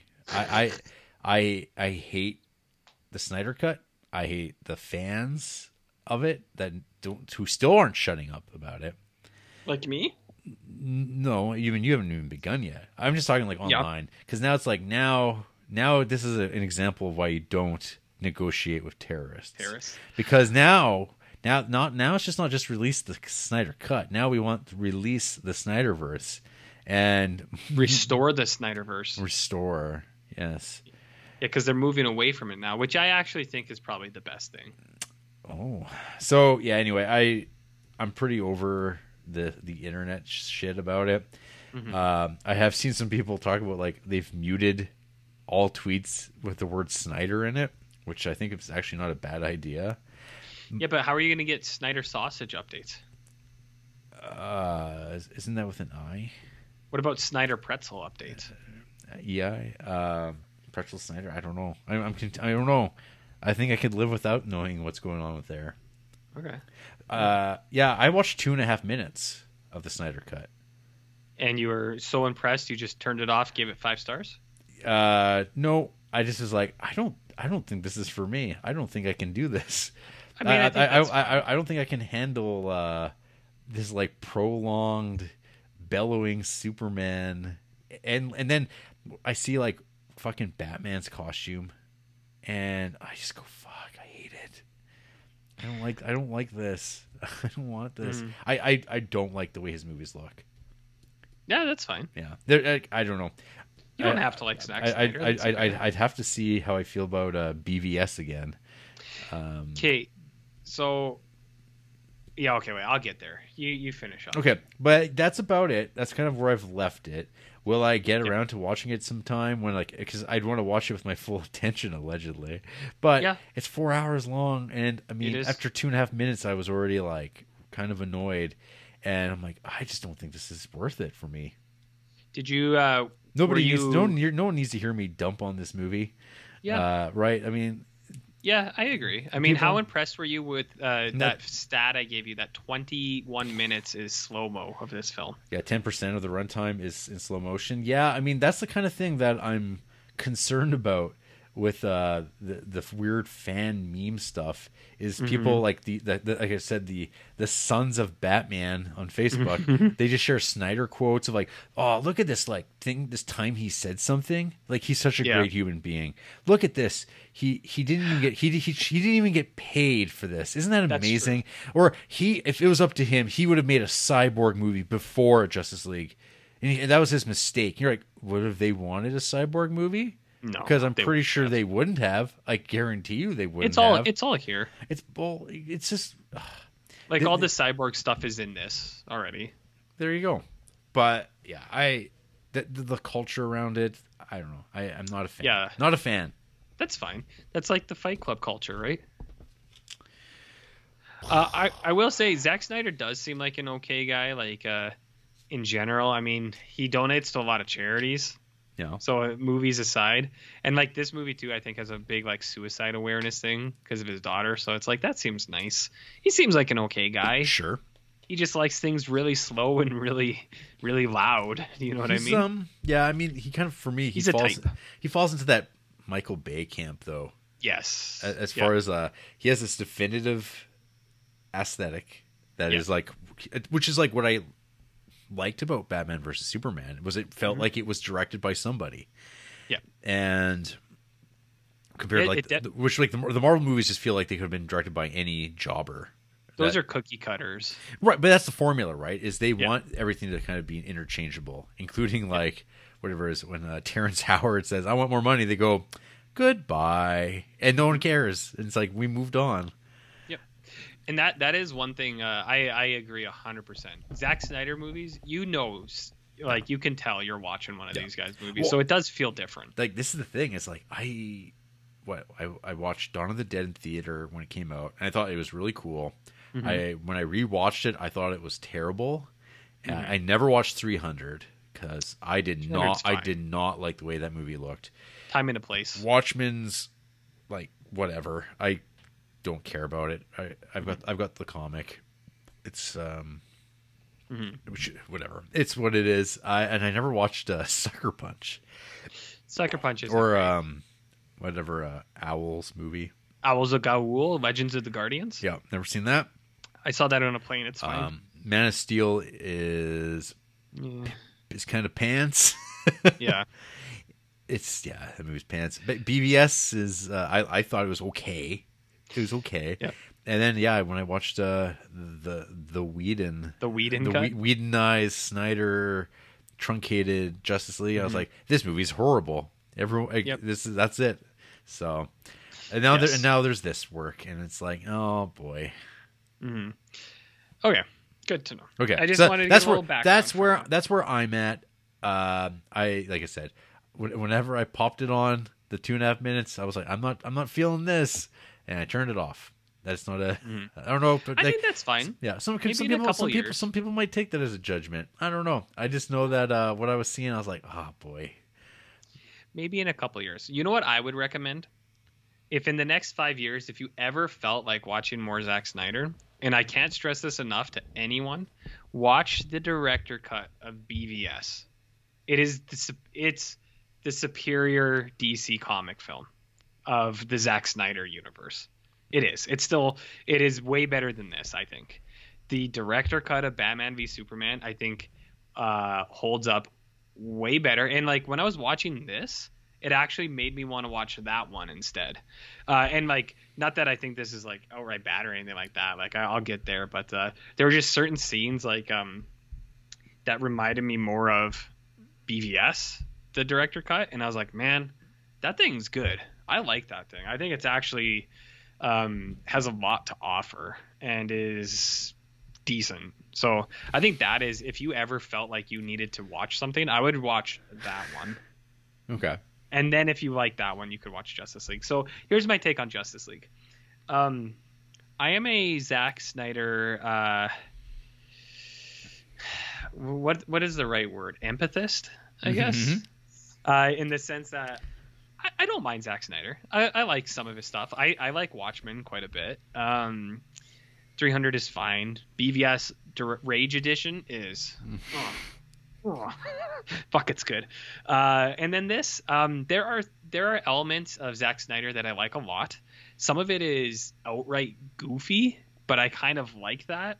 Uh, but then there's also Zack Snyder things that I'm just like, hmm. uh, this one I felt it a lot more. So I think this is fine.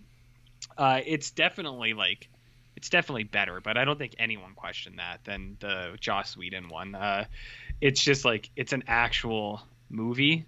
It's coherent. It has an actual like story to it that makes sense, and there's all the scenes like in between.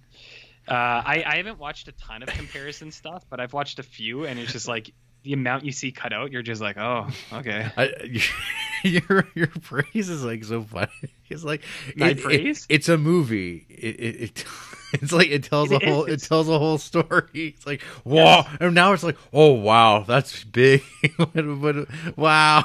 Well, I mean, com- compared to I know, but the other one, Uh, it's like it's like oh boy, it functions as a uh, complete cinematic movie, good or bad. It's like well, it could be a bad Good one, but it checks these boxes as opposed Yep. to the previous thing, which like I don't even know if that those were part of the problem. It's just like it's just, it's just like that ending and everything getting Yeah. to it. It's just like who cares? So I, I will say like I'd say the general story is pretty much the same. Like it, it follows the same thing. It's just Right. like every scene in the like the theatrical release has about ten extra minutes to it, Oh, cool. and actually like ball like tell more things, right? Like I th- I'd say that's the major difference here.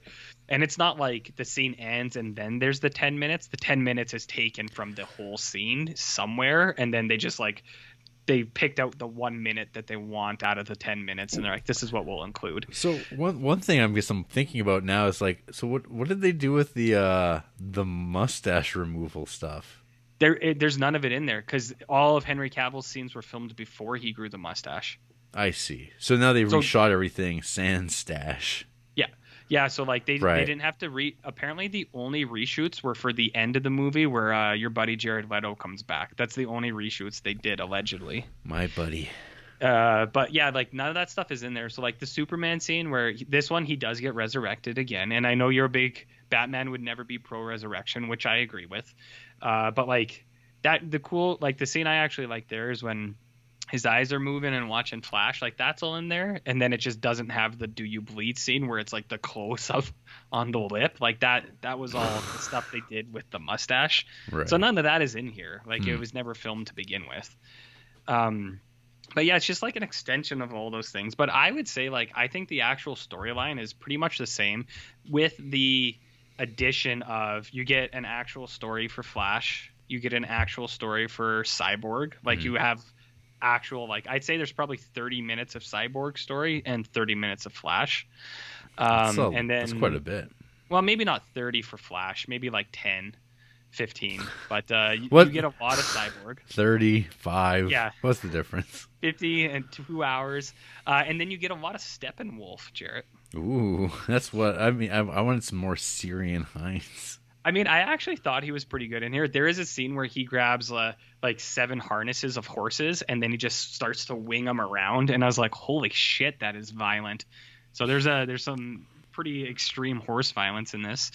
Uh, but then you do get some apocalypse stuff and you get your boy Darkseid in here for quite a bit actually. I'd Mhm. say he has like five minutes of screen time.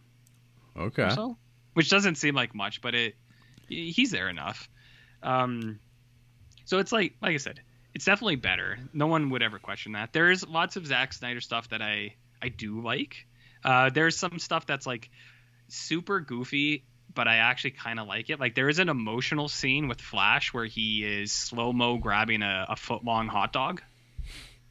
And I'm not even kidding. Like that's an actual emotional scene in this movie, and uh, I kind of liked it. hmm Uh, but there's some goofy stuff. Like I don't like um, in Wonder Woman's intro, she has like a there's a guy like shooting a machine gun at a crowd of people, and then it's like super sped up. Her like dodging or like deflecting all the bullets, and I think that looks like not good.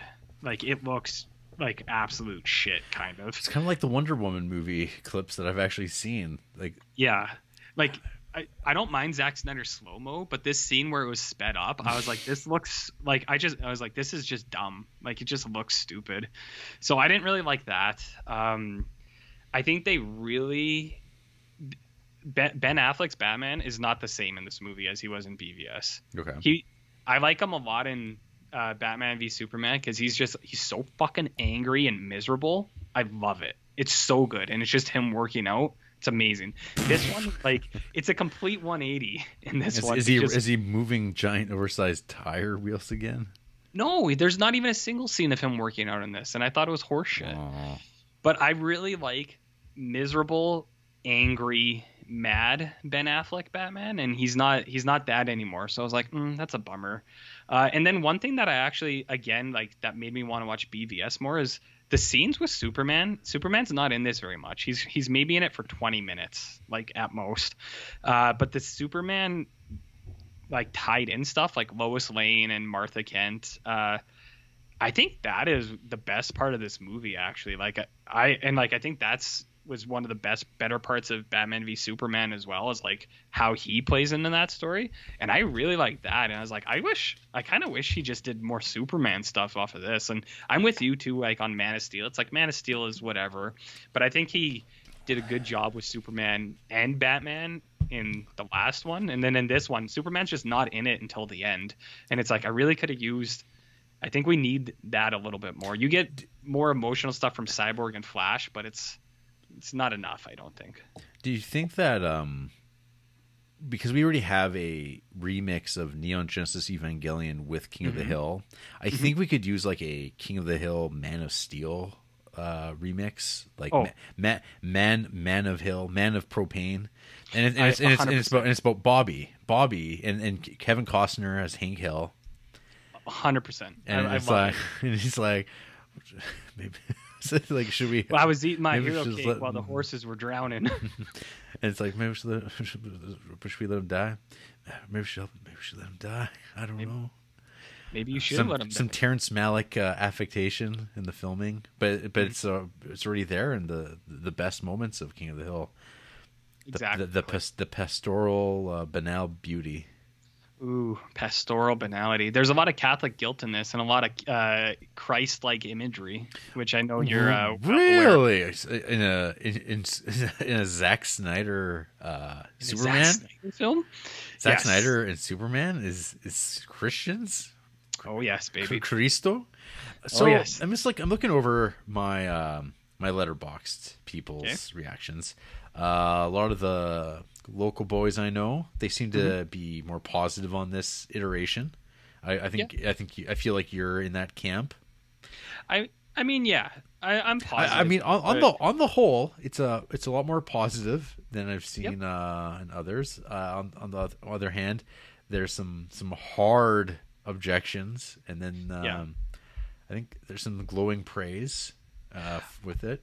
Yeah, I'm not as reactionary in the sense where it's like as much as I did joke about like Snyder cut stuff, I am happy it happened, but like I, I'm not gonna just be like, yeah, amazing, um, because it does have it does have some. Well, I mean, this version is definitely going to be way longer. Oh, than, yeah. than it was than it would have been. Like they're- it would have they would have never let this movie come out at four hours in theater.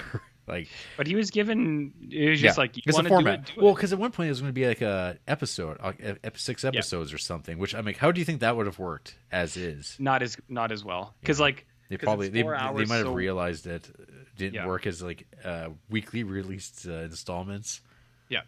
I mean the the part thing is kind of silly anyways. You don't need the like the chaptered off segments in this. It could have just been kept going. It doesn't it doesn't take anything away from it, but it's like you don't have to have that in here either. It's just like a black like it actually has the title card come up like part 3 change machine or whatever or don't count on it Batman like that kind of stuff. Batman. Uh, so there's yeah, it's like I said. Um, I'm happy this exists. I'm positive of it. There's Yeah. a lot of stuff I do actually I, I thought was really well done. I do think, and I, I'll I'll take anyone down on this. The director cut of BVS is the superior film, and it's probably it's up there for the top of the Zack Snyder pantheon for me. I think so. Uh, that's up there. Um, the Superman stuff I think is the best. We could have used more of it in this. The Batman Wonder Woman stuff, not so much. No. Uh, Cyborg and Flash, there's some good stuff in there uh, Mm, for those two, and Aquaman is just there. Yeah, I was to say, like, you haven't really brought up Aquaman, and I, I. I know you're a, a big Aquaman fan. His intro is like kind of super goofy. There, where a water main breaks and he comes through the water main, and I was like, um, what? is this real? okay. And I was like, is this actually where he his entrance is here? I was like, that's kind of Is- ridiculous, is- but okay. Okay. Uh, but yeah, so Cyborg and Flash, they're good. Superman is good. The other guys are just kind of there. The one thing I actually kind of have issue with is uh, they fucking they marginalized the shit out of Darkseid and they made him a real bitch, Yeah. Well. which I don't I don't like at all.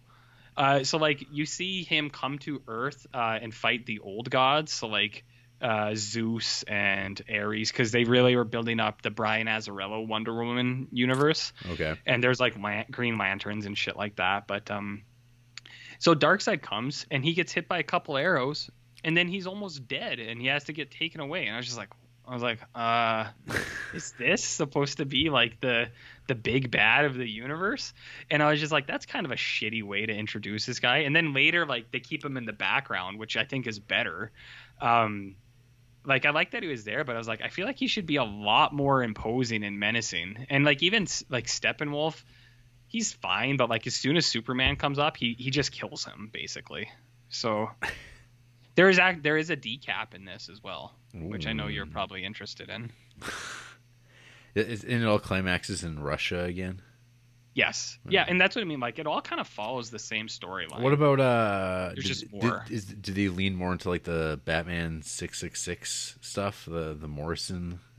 Yeah, so the the there's an epilogue which is more of the nightmare uh like timeline. And so Yep. I did I did read what Zack Snyder's plan was and that was supposed to be Justice League 2 and 3 is that that, that Yeah. actually comes true. And so he said Wonder Woman uh, so Darkseid would come uh to Earth um because like in this one they're doing boom tubes with the mother boxes and all that, but uh, the mother boxes get destroyed. So Darkseid would actually come to Earth, kill Wonder Woman and Aquaman, uh, kill Lois Lane, and then Superman. Amy would- Adams. yeah, and then Superman would blame Batman, and then so Superman gets persuaded by Darkseid, and then it's in the epilogue it's Batman, Mera, Cyborg, Flash, Deathstroke, and your buddy, Mister Society, the Joker. Uh, and that that scene is not good. it is not good. It's just Jared Leto like talking about stuff and Batman being like, "I'm gonna fucking kill you," and you're just like, okay. uh, that I I I loved the nightmare stuff in uh, that's what they're calling it, and that was the nightmare. Yeah. Uh, I loved that stuff in BVS, but uh, this Mhm. scene, it's just like, I was like, I don't know, man. Jared Leto's Joker, I just, he does a uh, Jack Nicholson impression, Oh. Uh, which I wasn't a fan of. But uh, so, did you did you hear about the two other DC characters that are in this? no. Just because I know you're a comic book boy. So the Atom is Ryan Choi, uh, not as the Atom yet, but uh, your buddy Martian Manhunter is in this. Uh, is he a green guy with a blue cape? Yes, he is. With- I think you should Google Martian Manhunter Oh Justice League. I want you to have a look at this really Oh, quick because I, I think some people are a little positive of it. His body is entirely CGI. Well, I, yeah, that's the only way to do it. Yeah, but his head looks does does look like makeup prosthetic kind of. I just want to see what your take on this is because I'm, I'm not totally sure. Uh, I kind of like that he's smiling.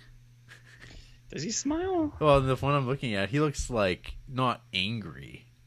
Okay, let me let me try to look this up myself too. So he's like, I mean, because Uh, essentially, for people who don't really know, he he would be like the Vision in the Marvel movies. Yeah, But he's he's one Uh, of my uh, he's one of my my boys. I, I love uh, Martian Manhunter. I oh, have, I do too. I've got uh, Yeah. I've got like I think uh, oh, when I was like more uh, buying like a little bit of toys, a little bit of toys. I had like Mhm. all these Martian Manhunter toys. I have like my uh, somewhere. Yeah. I've got uh, uh, in in package RNG superpowers Martian Manhunter Well, that's okay. because that was like it was weird because when I was a kid, um, I think it was Shell gas station. They had like a, a promotion for superpowers figures. Like you're, Yeah. you gas up and get like you'd get a one for like cheap or for free, and that was like really cool because I would. But I remember like getting Martian Manhunter. I'm like, who the hell is this green guy? And then you learned, oh, Martian Manhunter rules. Well, I mean, for the options there are for Martian Manhunter comics, uh, I don't know. Rules is a hard. that might be crossing the line. I think the character is cool. I, I Yeah. think Martian Manhunter. They've they've never uh, lived up to what my like my dream Hope? booking would be for a Martian Manhunter comic. It would Yeah. be Martian Manhunter and Aquaman hanging out, but it'd be like be it embrace the uh, sad bastardness of it because because it's like Yeah. Aqua. What is it? Aqua, uh, Martian Manhunter's weakness is fire. fire. Yeah, that's cool. Yeah, I mean, I think that would that would be so cool. Aqua, Aquaman would be a good person to have around because he's water based. Yeah, yeah, and they would just kind of just hang out. Yeah. Yeah, I like that. I like that. Well, because it would be like like '60s Aquaman. Yeah, like orange orange aquaman yeah, that'd be perfect. Yeah. I was just curious because it's like I said, I wasn't actually sure what to think of it. Uh, and he he does get screen time. He has a like a minute or two where he actually has dialogue and Well, talks well, as this Martian is- Manhunter. this is big uh big spoilers for people who, who gave a shit imagine that they've already watched this I imagine nobody cares at this I, I point. can't believe it like i ca- actually can't believe i just discovered this from you. Just you. now? yeah Yeah, yeah. There's also a Green Lantern in this. It kind of looks like a uh, like a chimp, like an ape a little bit, but he's got like a huge underbite with like fangs. It's just like a random thing that they created for this, but uh, there is a Green Lantern in this as well. But yeah, Martian Manhunter. It's like I said, like I'm not, I wasn't sure what to think. Wait a You seen this Green Lantern thing? that's not a that's a character Who is it? oh i can't remember his name but he's like he's uh he is a green lantern i think if it's like based on the graphics i'm seeing I'm, but i'm seeing a lot of cgi things He he's kind of like he kind of looks like a chimp, but he has like an underbite with like like big teeth that come up over Yeah. like this. I think Yeah, I like didn't. I didn't recognize him. yeah I don't doubt that he was a person, but Well, he's- he's a CGI thing in a movie. Yeah. he dies. Oh, He's only in he's only on screen for five seconds, and then he gets cut in half. Uh, what is this? See, look at these stories. Zack Snyder threatened to quit Snyder Cut after studio pulled new Green Lantern scene. I doubt that. It's only he's only in it for like two seconds. Yeah, that's that's a, one of the things they're trying to pull. And now they're going to put out a black and white version, despite it already being Mm-hmm. very desaturated. I don't know about that. I don't know about that, but no, I don't know. It's um, I'm happy it's here. I'm happy I got to watch it. It's got some good stuff. It's got some not as good stuff, but I think we can all agree that no one likes Jared Leto. That's our major takeaway from this, right? Uh, Yalan Gur. While not one of the more famous Green Lanterns, Zack Snyder's Justice League introduces Yalan Gur as part of the history lesson story. Even though he was in the theatrical cut and had a similar fate, it's how he dies, by whom that's the big difference. Um, oh, and, and, and, and uh, Kilowog. Oh well, Kilowog is in the Nightmare Yeah. um, sequence, like the the uh, premonition, and he's dead. Ah. He's just there, but he's dead. Yeah, so you got that going for you. Yeah, they can. Well, they're not. They're not committing to a Green Lantern anything yet. Well, there's supposed to be an HBO Max TV show, I think, focusing on John Stewart and Guy Gardner. Fuck, I love. Oh my god, Last I heard. I, I just looked up Yalan Gur and went to the Green Lantern wiki. The the accompanying graphic for this is awesome. okay, send it my way I will. It, this is this should be your tattoo. instead of Ernest Borgnine. Uh, yeah, maybe. I don't know. Uh, I'm sorry, Aaron. I mean, maybe you should redraw Yalan Gur. I mean, up your game. Uh, this this is very good. Yeah, I can see why Zack Snyder went with this. yeah. Like that's cool. It, it actually that's like it's actually good. I, I like it. Yeah, it's I I I am I'm not I'm not bullshitting here. I think that would be a great tattoo. Fuck, that would be that would just be a cool like like That's a life like a choice. I, like a pin that you could pin onto your coat or something. Oh, Mhm. Yalan Gur. Mhm. I like this guy. He's fun. Say his name. Say his name. So it's uh, what I'll leave it at is I think that if you ever get the itch in the next couple of years, I would recommend if to anyone if you haven't seen the director cut of BVS, watch that first. That's the most important thing, Mhm. and then get to the Snyder cut. But you know, Cool. Yeah, that's it, man. What about you? Did you paint any figs? I did. Anything Big good? big big painting. M- Okay. Minifigs left and right, man. Okay. Started like throwing this stuff up on Instagram, and uh, I already have I think uh, half as many followers as the Criterion Creeps does in like in like two weeks. That's, yeah, uh, nobody follows us on no- anything. eh? That's why we can never get any traction, and John Criterion won't No. call us. No, fuck him. Fuck him. Uh, Gary, get a new hobby. It's over, Mm-hmm. man. Because you know why? Because fucking Criterion Collection, they're putting out uh, this Wong Kar Wai collection, and they're fucking editing these movies. They're they're like George Lucasing in the restoration. It seems like against uh, what they do. well, you know, Wong Kar Wai says jump, and Criterion goes how high. Huh. Apparently, I saw So something wait, like. Car Y One- was the one who wanted to edit them? I don't know. I think so. Something like that. Oh, Okay. Oliver Granger. Um, I'm, hopefully this isn't speaking out of turn. He messaged me, Mm-hmm. uh, and he said to put Frank on suicide watch. So Frank, Oh, God. if you if you still exist, if you're still out there, and you haven't already taken your life, Wow. um, so apparently, Criterion Collection. Uh, I invite the audience to join me in starting afresh, as these are not the same films, and we are no longer the same audience. And then Criterion, that's like a Wong Kar Wai quote, I guess. Many of the films in our World of Wong Kar Wai box set are presented in new versions that feature hmm. adjustments prompted by the restoration process. Click the link in our stories to read Wong Kar- Wong's director's note, in which he explains what compelled him to make these changes. Jim Jarmusch, his response was lit or fire. I'm not sure which. Does he mean this is sweet because I'm a I'm a Criterion simp, or burn it? I don't know. And other people are like, I wish this would have been advertised in the box set's description. To not have the original versions of these films available seems like a travesty, particularly if one of Fallen Angel's most signature shots being cropped, arguably mangled, says a guy. And someone that makes a comment, Wong Kar Lucas, and other people go, "This hmm. sucks." well, that's too bad. yeah, I didn't I didn't know anything about that, but that's uh, yeah, that's too bad. It's too bad, man. It's the way it's the way she goes sometimes. I don't even know what else to say other than that's too bad. yeah, that's too bad. That's a shame, as uh, Seinfeld would say. That's a shame. That's a shame. Yeah. Well, are you uh, gonna give me get me buy a copy for me? Because I don't care if it's edited. I'll still take it. Well, it's a, I'll set you back a cool two hundred dollars Canadian. Yeah, but you're gonna pay for it. Yeah, sure, You know, sure, pal. do it for me.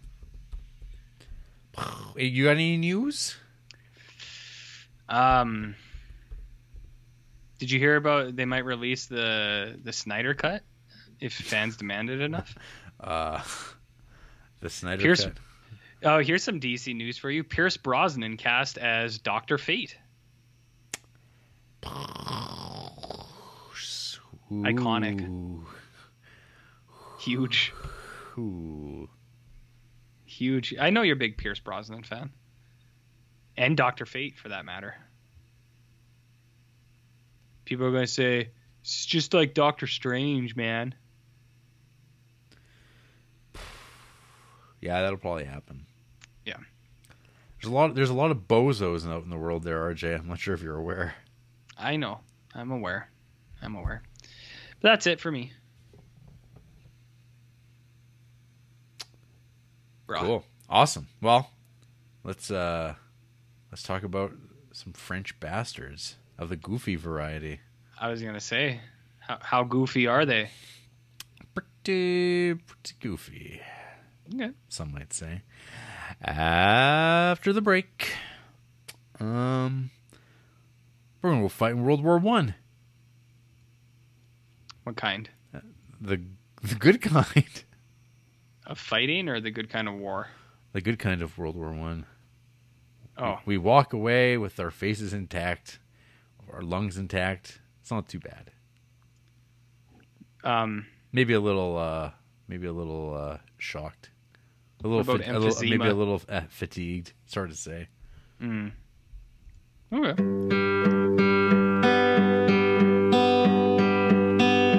Fall is here, hear the yell. Back to school, ring the bell. Brand new shoes, walking blues. Climb the fence,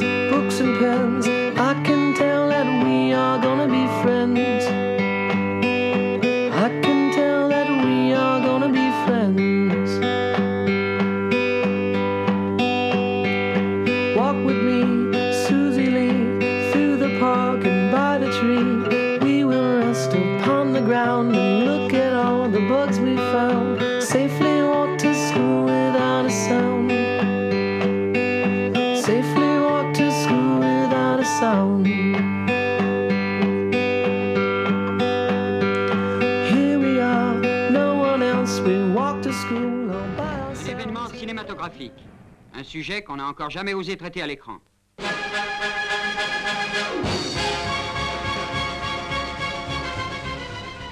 Une femme peut-elle aimer également deux hommes?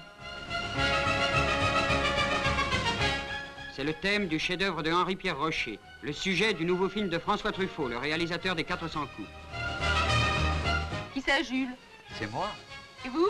Jim. Jim et Jules alors Euh non, Jules et Jim. Jules et Jim, deux hommes, deux amis, bouleversés par la même femme. Vous êtes deux idiots. Un, deux, oh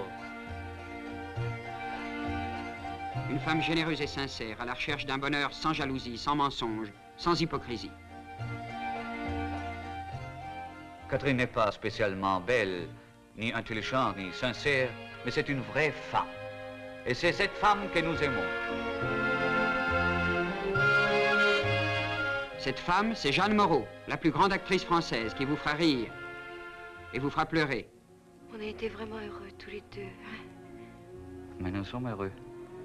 Enfin, moi, je le suis. C'est vrai. Oui, on restera toujours ensemble, tous les deux. Comme des petits vieux, avec Sabine et les petits-enfants de Sabine.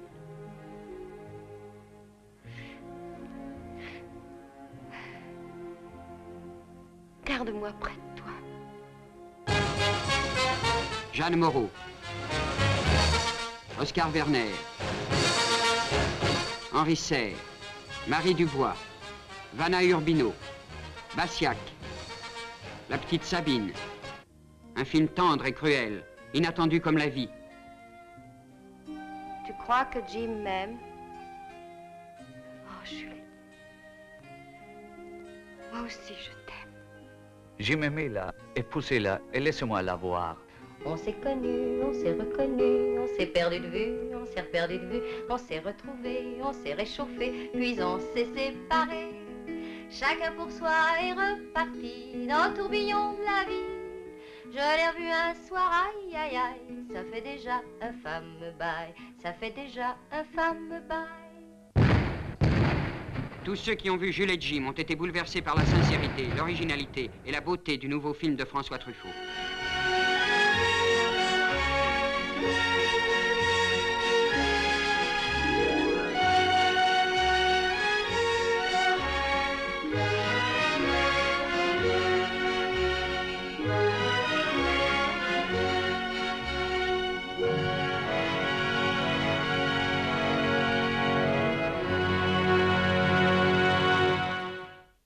We're back. This is the Criterion Creeps podcast, and tonight we're talking about Jules and Jim from 1962, directed by Francois Truffaut. The tagline for this film, RJ A Hymn to Life and Love. Oh, like a hymn, like a like a church hymn. Yeah. Uh, I guess. I I, I guess. Uh, I don't know. In the carefree days before World War One, introverted Austrian author Jules strikes up a friendship with the exuberant Frenchman Jim. Both men fall for the impulsive and beautiful Catherine, but it's Jules who wins her hand. After the war, Jim visits Jules, Catherine, and their daughter in their Austrian home and discovers not only that his feelings for Catherine are unchanged, but also that they're reciprocated. Ooh, ow! Ooh. Is that good? Ooh, ooh, ooh. Yeah, I don't know. Do you? Is that the sounds that come in your head when you uh when you think about this movie? Just Married to Children uh, audience sounds. and then like a toilet flushing. Yeah, no pig. No pig. Yeah. So, Jules and Jim, RJ. Yeah. Um, you, this is a movie that I have seen before, and Mhm. you have seen before. Yeah. Much to the surprise of uh, some of our listeners out there. Mm-hmm. Uh, one, and I'm not to going their to name to, them. to, to, to like almost anger. Yeah, I won't. I won't name this person, but uh, someone from the southern hemisphere uh, had a uh, a lot of issue with me having seen this film before, and they asked why, and they're like, "How is it a rewatch?" And it's, I've seen it before. That's all I can say. I don't know, Jer. Yeah. I don't know. I and this wasn't even a movie I watched with you or anything like that. Uh, I watched this all on my own, baby, Mm-hmm. all on my own. I, fuck, when was that? Maybe five years ago. I don't even. you mean in more innocent days before we started doing this podcast? I watched it uh, in February of 2015. Ah, when when uh, popping in a Criterion was a treat. It was like, oh, this, this is Oh. a this is a what a treat to myself. To Watch a Criterion. what a treat! You're not yeah, uh, exactly. taking my medicine. Um, well, yeah, but some people deserve that though, and you're definitely one. This is your, this is you making good for the sins you've committed, Jared. That's what this podcast is. Mhm. All right there, your Mel. repentance. Yes, yes. So anyway, so yeah, um, this was Mhm. a rewatch for me and one that I was looking forward to because I Mm-hmm. watched this movie a few years ago and uh, uh, it really it blew me away. The first time watching this, It I- blew you away. it blew me away how how much I like really really like this movie. okay. Um, it it's it kind of was what I wanted from French New Wave movies all along. I didn't realize it because I would go into say a Breathless or 400 Blows, and was always kind of left uh, a little disappointed, a little underwhelmed.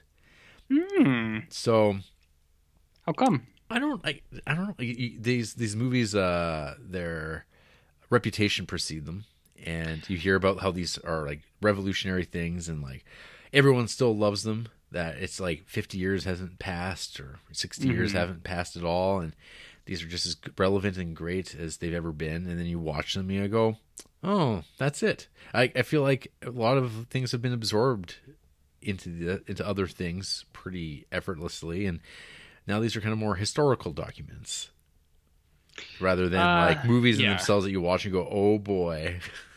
I mean we haven't actually watched Oh boy. oh boy. We haven't watched breathless yet but the first time i saw breathless uh in my you know 20 21 year old days i thought it was like pretty cool and then i tried rewatching it and i was like there's a lot of people just talking in rooms and of course now that we've watched uh many many godard movies it's like this is just about couples talking in rooms Yeah, I I mean I agree with you. I own Breathless. I bought it before we started doing the podcast, and then once we started, I never watched it. So Right. I've never seen it, but one day.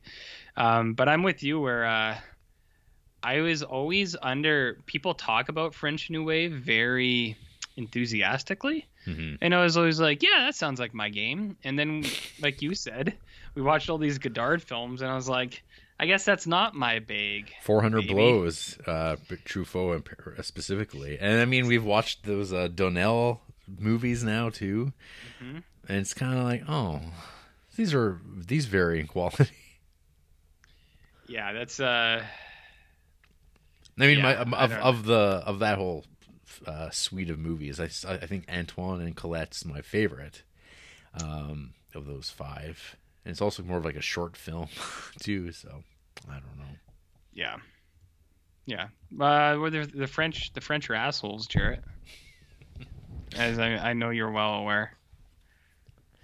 uh that's that's your opinion It's not my opinion. That's the opinion of the Farrelly brothers. let me see I'm just sharing the sentiment. That's all.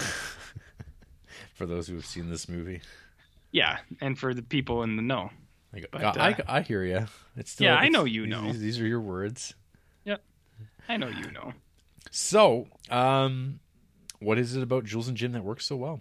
Well, let's let's, I don't know. let's let's talk about what this movie is. It's it's a very simple story. It's it's a love triangle seems inaccurate to me.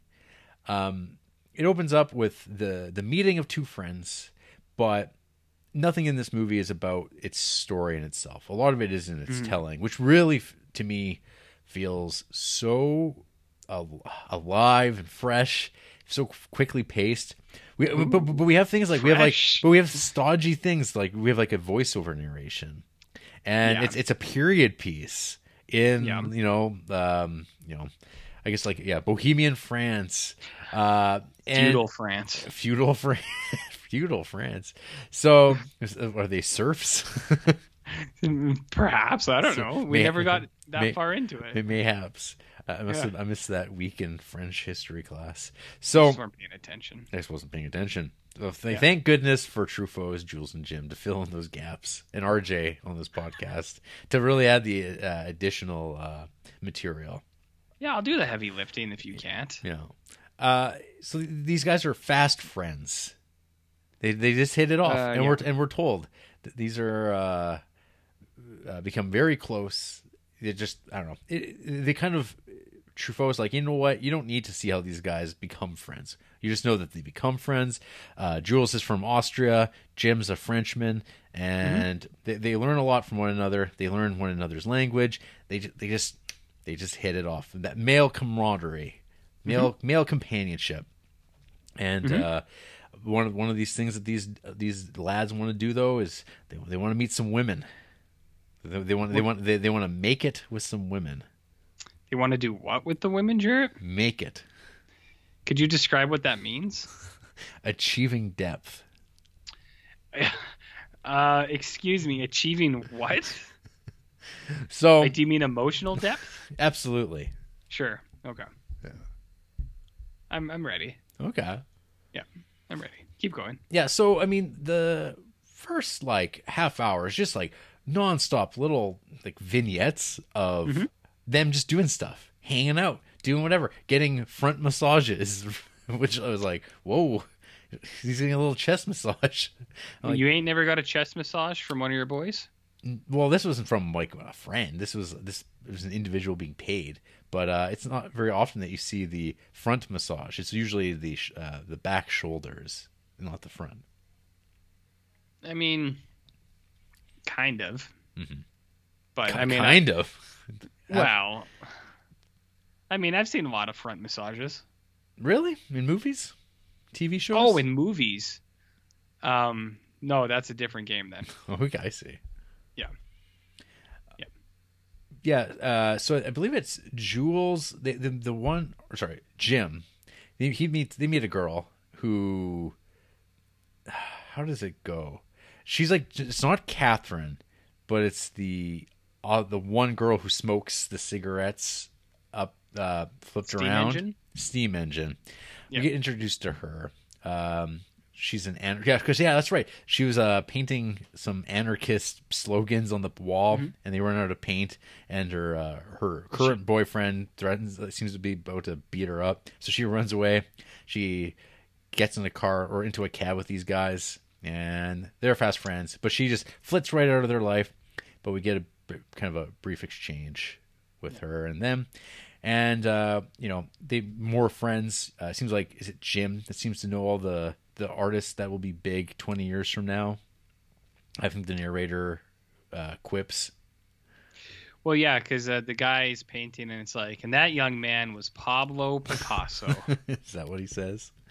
uh, it's implied. Well, it's like yeah, look at look at these uh, these weird tribal looking statues for me to reference in painting. Um. Yeah. on the Adriatic Sea, which yeah, it's like kind of like the Picasso masks, and it's just like a slideshow using a magic lantern, like a Green Lantern.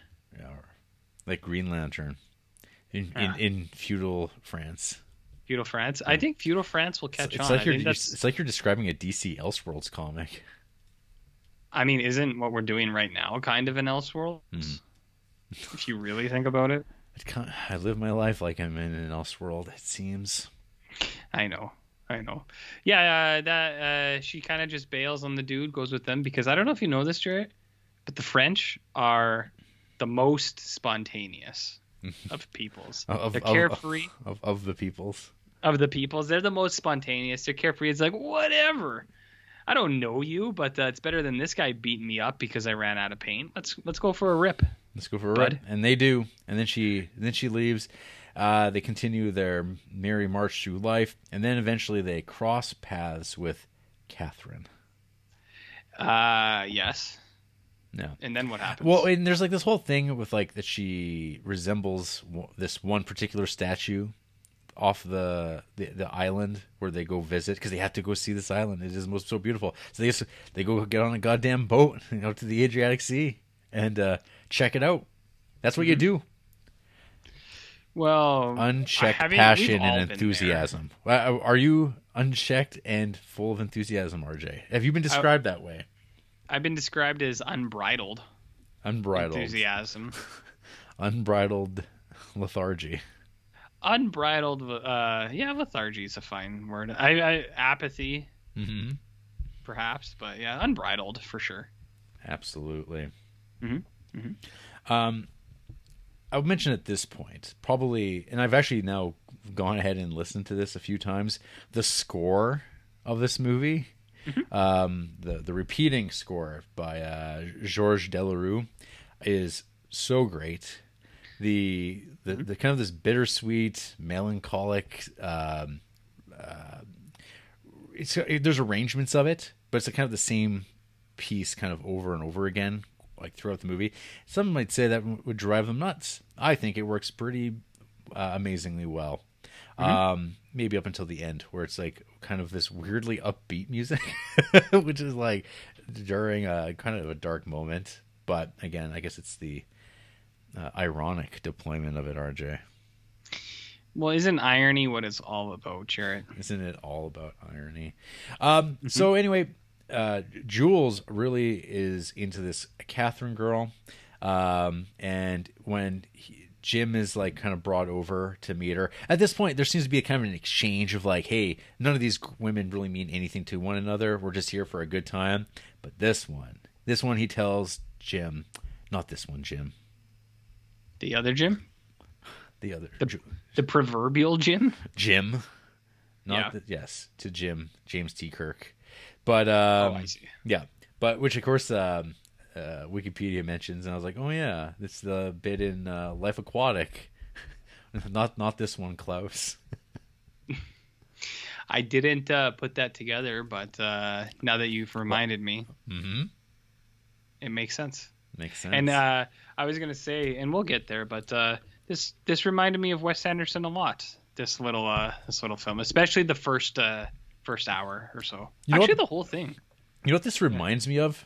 Um, and this is also mentioned. It was uh, Goodfellas, and like that- that- Goodfellas. yeah. So think about the uh, that the, the use of the voiceover and just like how it jumps through the narrative, and it just like I mean, it's very it's different, but I feel like this style of narrative.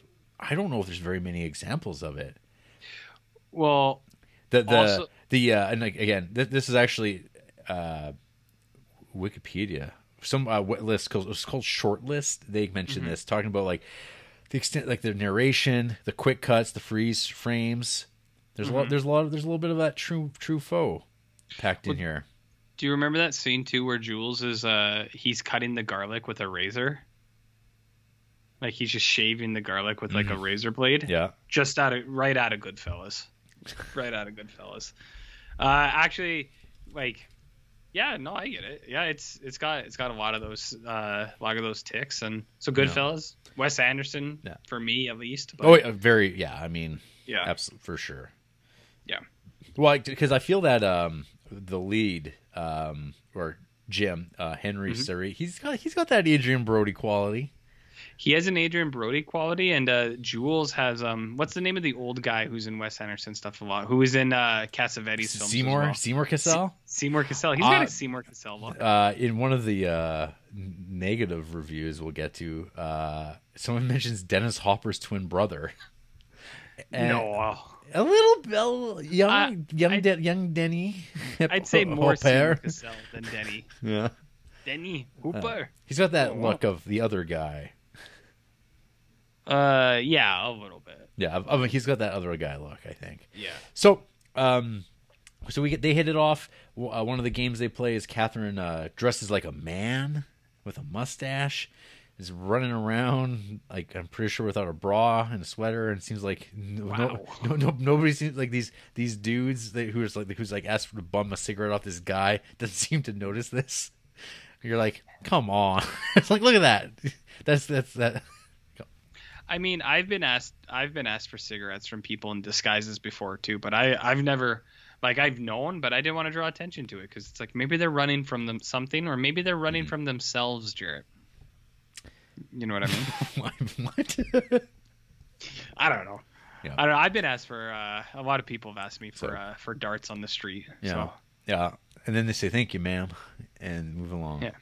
So so we get a nice little uh, carefree running down the this big long bridge, out of breath. it's so spontaneous. It's, it's so great to be alive.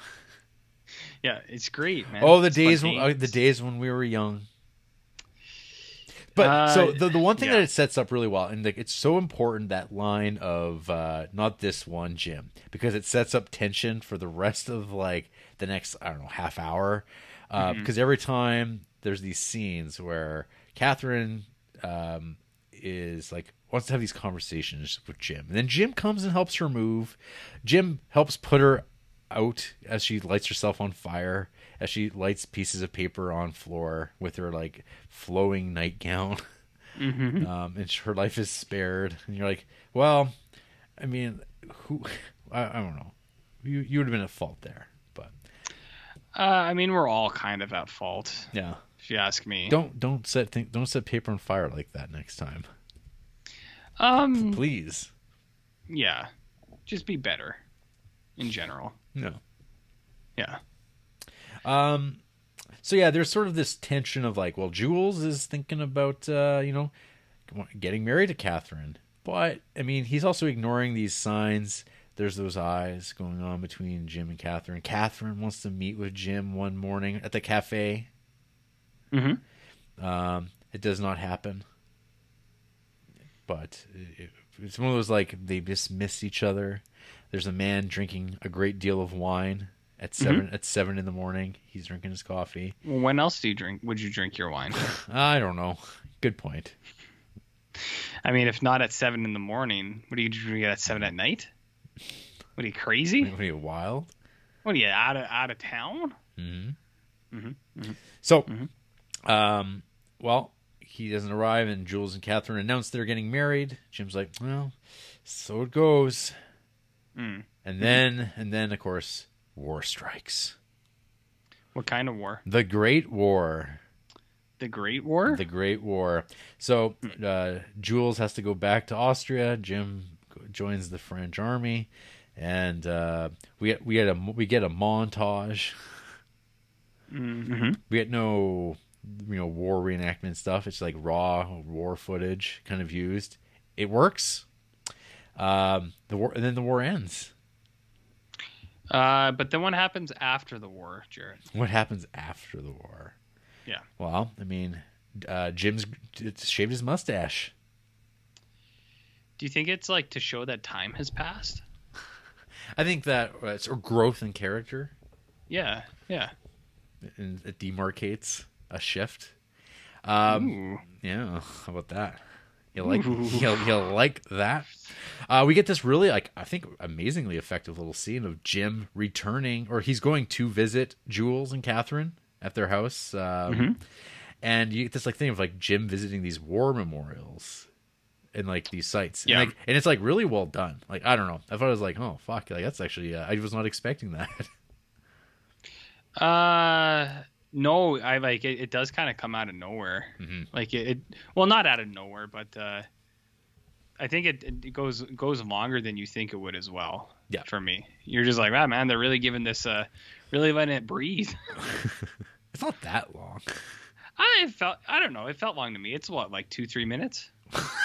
wow, when you say it like that, two three minutes. Hey, two, three minutes of screen time is a long time, man.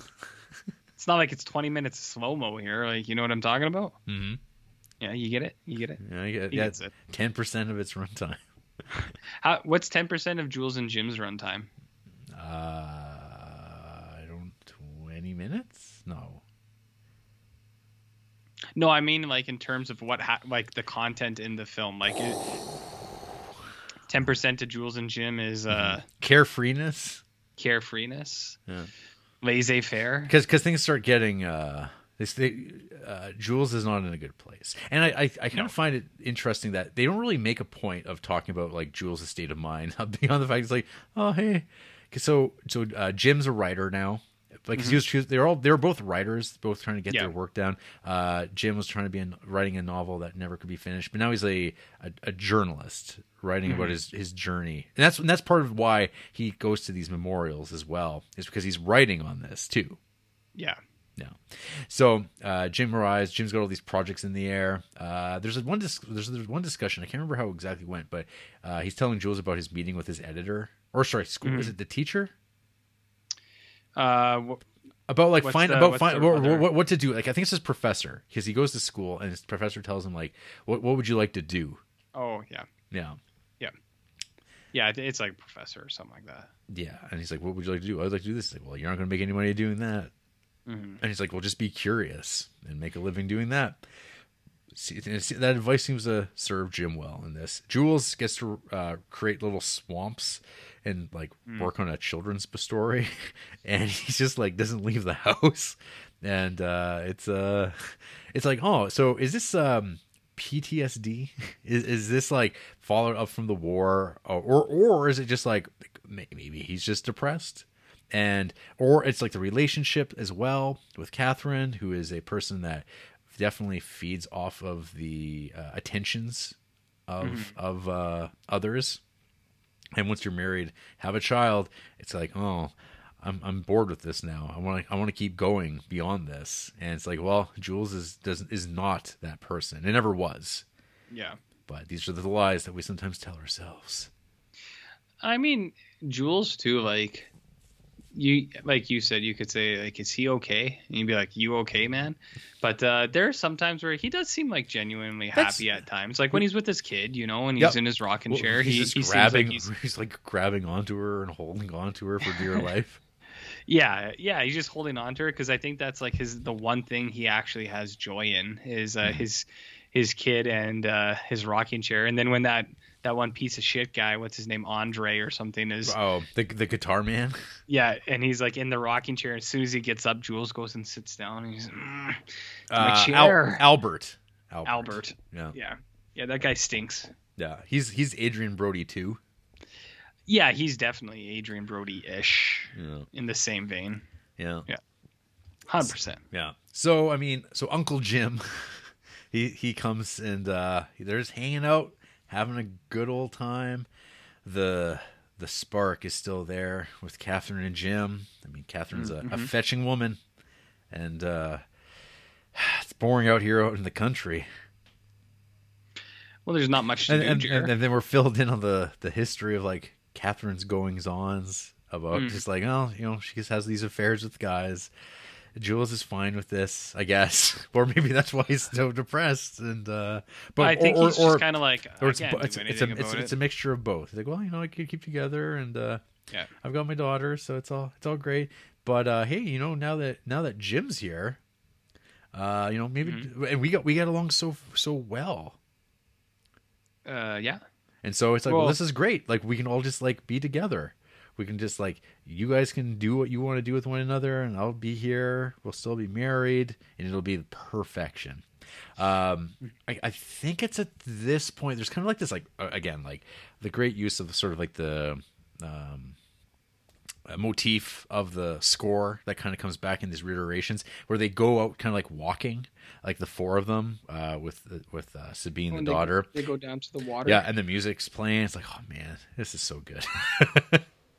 I, I like the banality of some of the dialogue where it's like Jim had a headache, or it was like uh, Catherine had a headache. Jim was fatigued.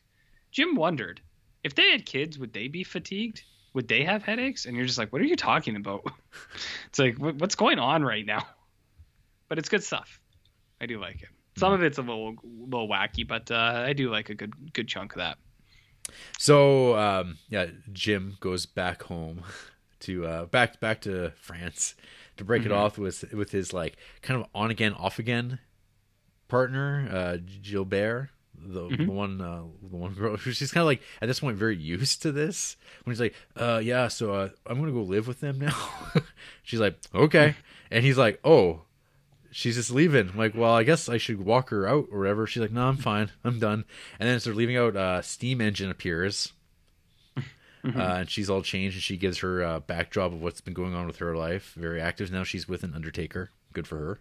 She's very, happy.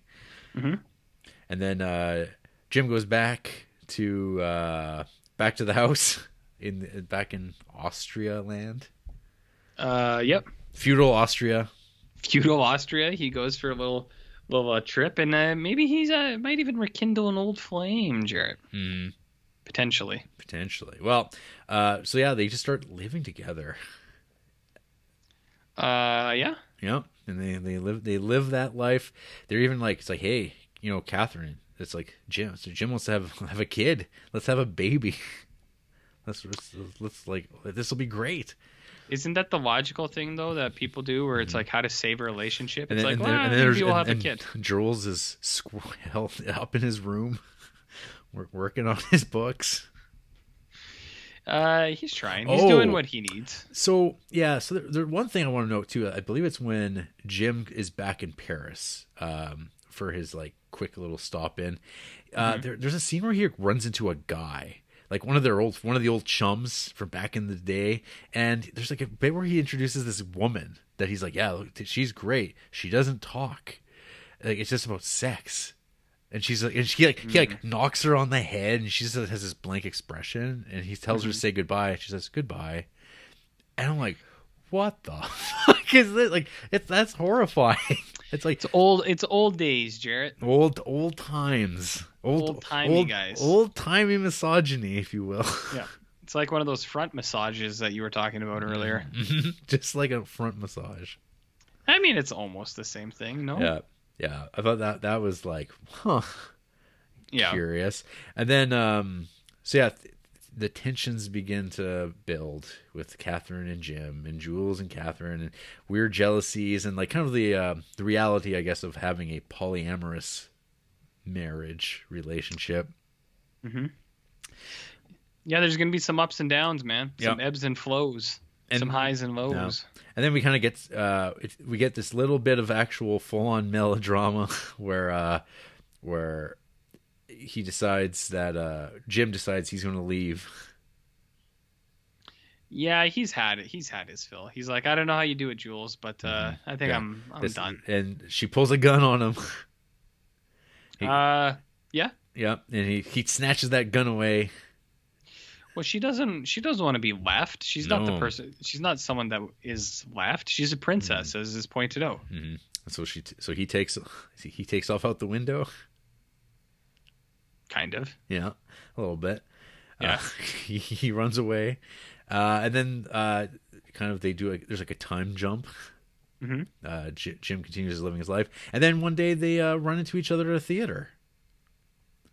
Uh, yeah, just by chance, Jared. Just and he's that's what that's what happens when you run into people. It's by chance. It's not so calculated. it just happens. Uh, Jules throws some popcorn, gets his attention. They're like, "Hey, it's, fuck! Who cares about this newsreel before the movie? Let's let's get out of here. This is before television. You got to watch those newsreels to know what's going on in the world." Well, I mean, how else are you gonna get your news? Exactly. Like you You can't know? what the newspaper, the, the main the, the, the mainstream media With a man in the White House? I don't think so. in feudal France. In feudal France, you know, they have a White House too, no? Or is the Blue House Uh, green. green? They maybe they painted Oh, it. like a Perrier. Oh, Yeah. Well, th- think you just think like everything's back to normal. Things are going Uh-huh. great. Uh, they go for a drive, but there's something weird. There's a little something off. There's some weird comments being made by the narrator about about Catherine's driving. Uh oh yeah. It's it's funny like um so Andrea uh I kind of told her before going into this. I was like I was like it's a good show. Uh I was like I think you'd like it. And she's like yeah, I'm not really feeling like a 60s black and white French movie. I was like yeah, that's fine, whatever. But uh, she came down when I was like an hour in and then watched the second half with me. Uh and so when she said she wasn't interested, I told her what the ending was. Um and then she came down and it was leading up to it and she's like they're like they're laying this down pretty thick and I was like yeah but if you didn't know it was coming would you still think that and she's like I think so she's like they're really they're really hammering this thing that uh the way she's driving Well- and then and then I think it happens really fast like the what well, happens no, but see, they say, but no, that's not. See, what happens is they first say this. They make there's like this. Yeah. The narrator observes, and then they stop, and then they and then they, they, they- then they picnic. oh okay Yeah, and then there's like, oh, then of course there's like the whole thing where she says, "Mr. Jim, I need to speak to you," which is like this Yeah. ongoing gag, I guess, in the movie of like her always having to bring him aside, and Jules is like, "Well, okay, we're we're friends." Um, and then they get into the car, and then they're they're just like, "Oh, everything's good, everything's smiling," and then you're like, "Wait a minute, she's driving right toward that broken bridge that goes right into the river," and then they it goes right over the edge, and then they drown and die. Yep. and you're like, "Huh." and then the next parts i think i think right after that then it happens pretty fast where it's like it's like picks up with the narrator and jules he's like so they died and we had a funeral They fished her out of. They fished uh, their bodies out of the water. yeah and he's like and then uh yeah we we did the funeral thing and we got the cremations and they want to be she want to be scattered but i didn't want to do that so well, it's yeah, I put illegal. 'em in the- it's, yeah it's, it's it's illegal, illegal to do it, and then you have this like kind of like upbeat turn in the music Yeah. as uh, Jules walks away uh, with no one in the world. It's like, what, what happened to his daughter? I guess maybe people don't bring their kids to to funerals. To don't bring your kid to well No, yeah to, to go bury to uh, go cremate their mother.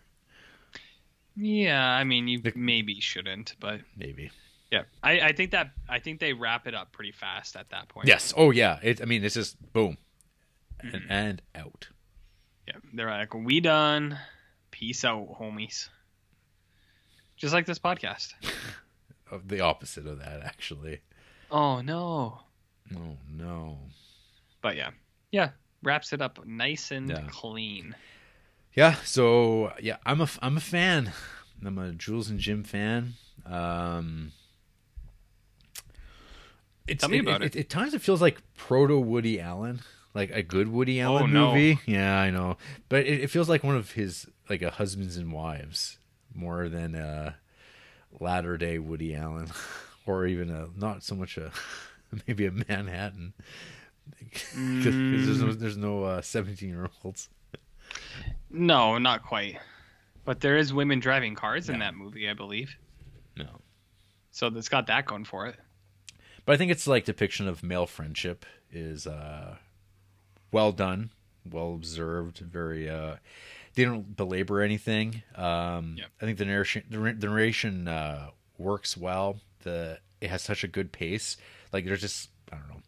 Uh, we, like especially in the beginning of it, it just picks up and goes, and uh, the score is fantastic. Um, yeah, I think it's Truffaut's best movie of his that I've seen. Okay. But yeah, T- I don't know. Tell me why else you like it. I don't know. That's it. There you go. That's it. What about you, RJ? Uh, I also like this film, Nice. which I'm sure Oliver Granger will be very upset about. Mhm. Uh, I don't I don't know if he's even seen this movie or not, but whatever. uh, as of as of this moment, no. yeah, I think it was just the the shock and surprise because this doesn't seem like a film that I would enjoy. Um, but no, I like Jules and Jim. Like um, it's like I said, I think uh, I get a Wes Anderson feel from it, and uh, like the Goodfellas thing, I didn't think about, but uh, the way it's ed- like, I think that first half hour is really sharp, where um, it's edited well. Uh, it's got good kind of fast dialogue, and they really they don't waste any time. It's just like here's two guys. They like stuff. They like the same things. These are things they like. These are things they don't like. They do things together. They're best friends. All right, let's roll. And like they like rip through it pretty fast, right? But it's it's kind of like you said. I think it is a it's a good depiction of like uh, male bonding. It's it's almost like Wild Hogs.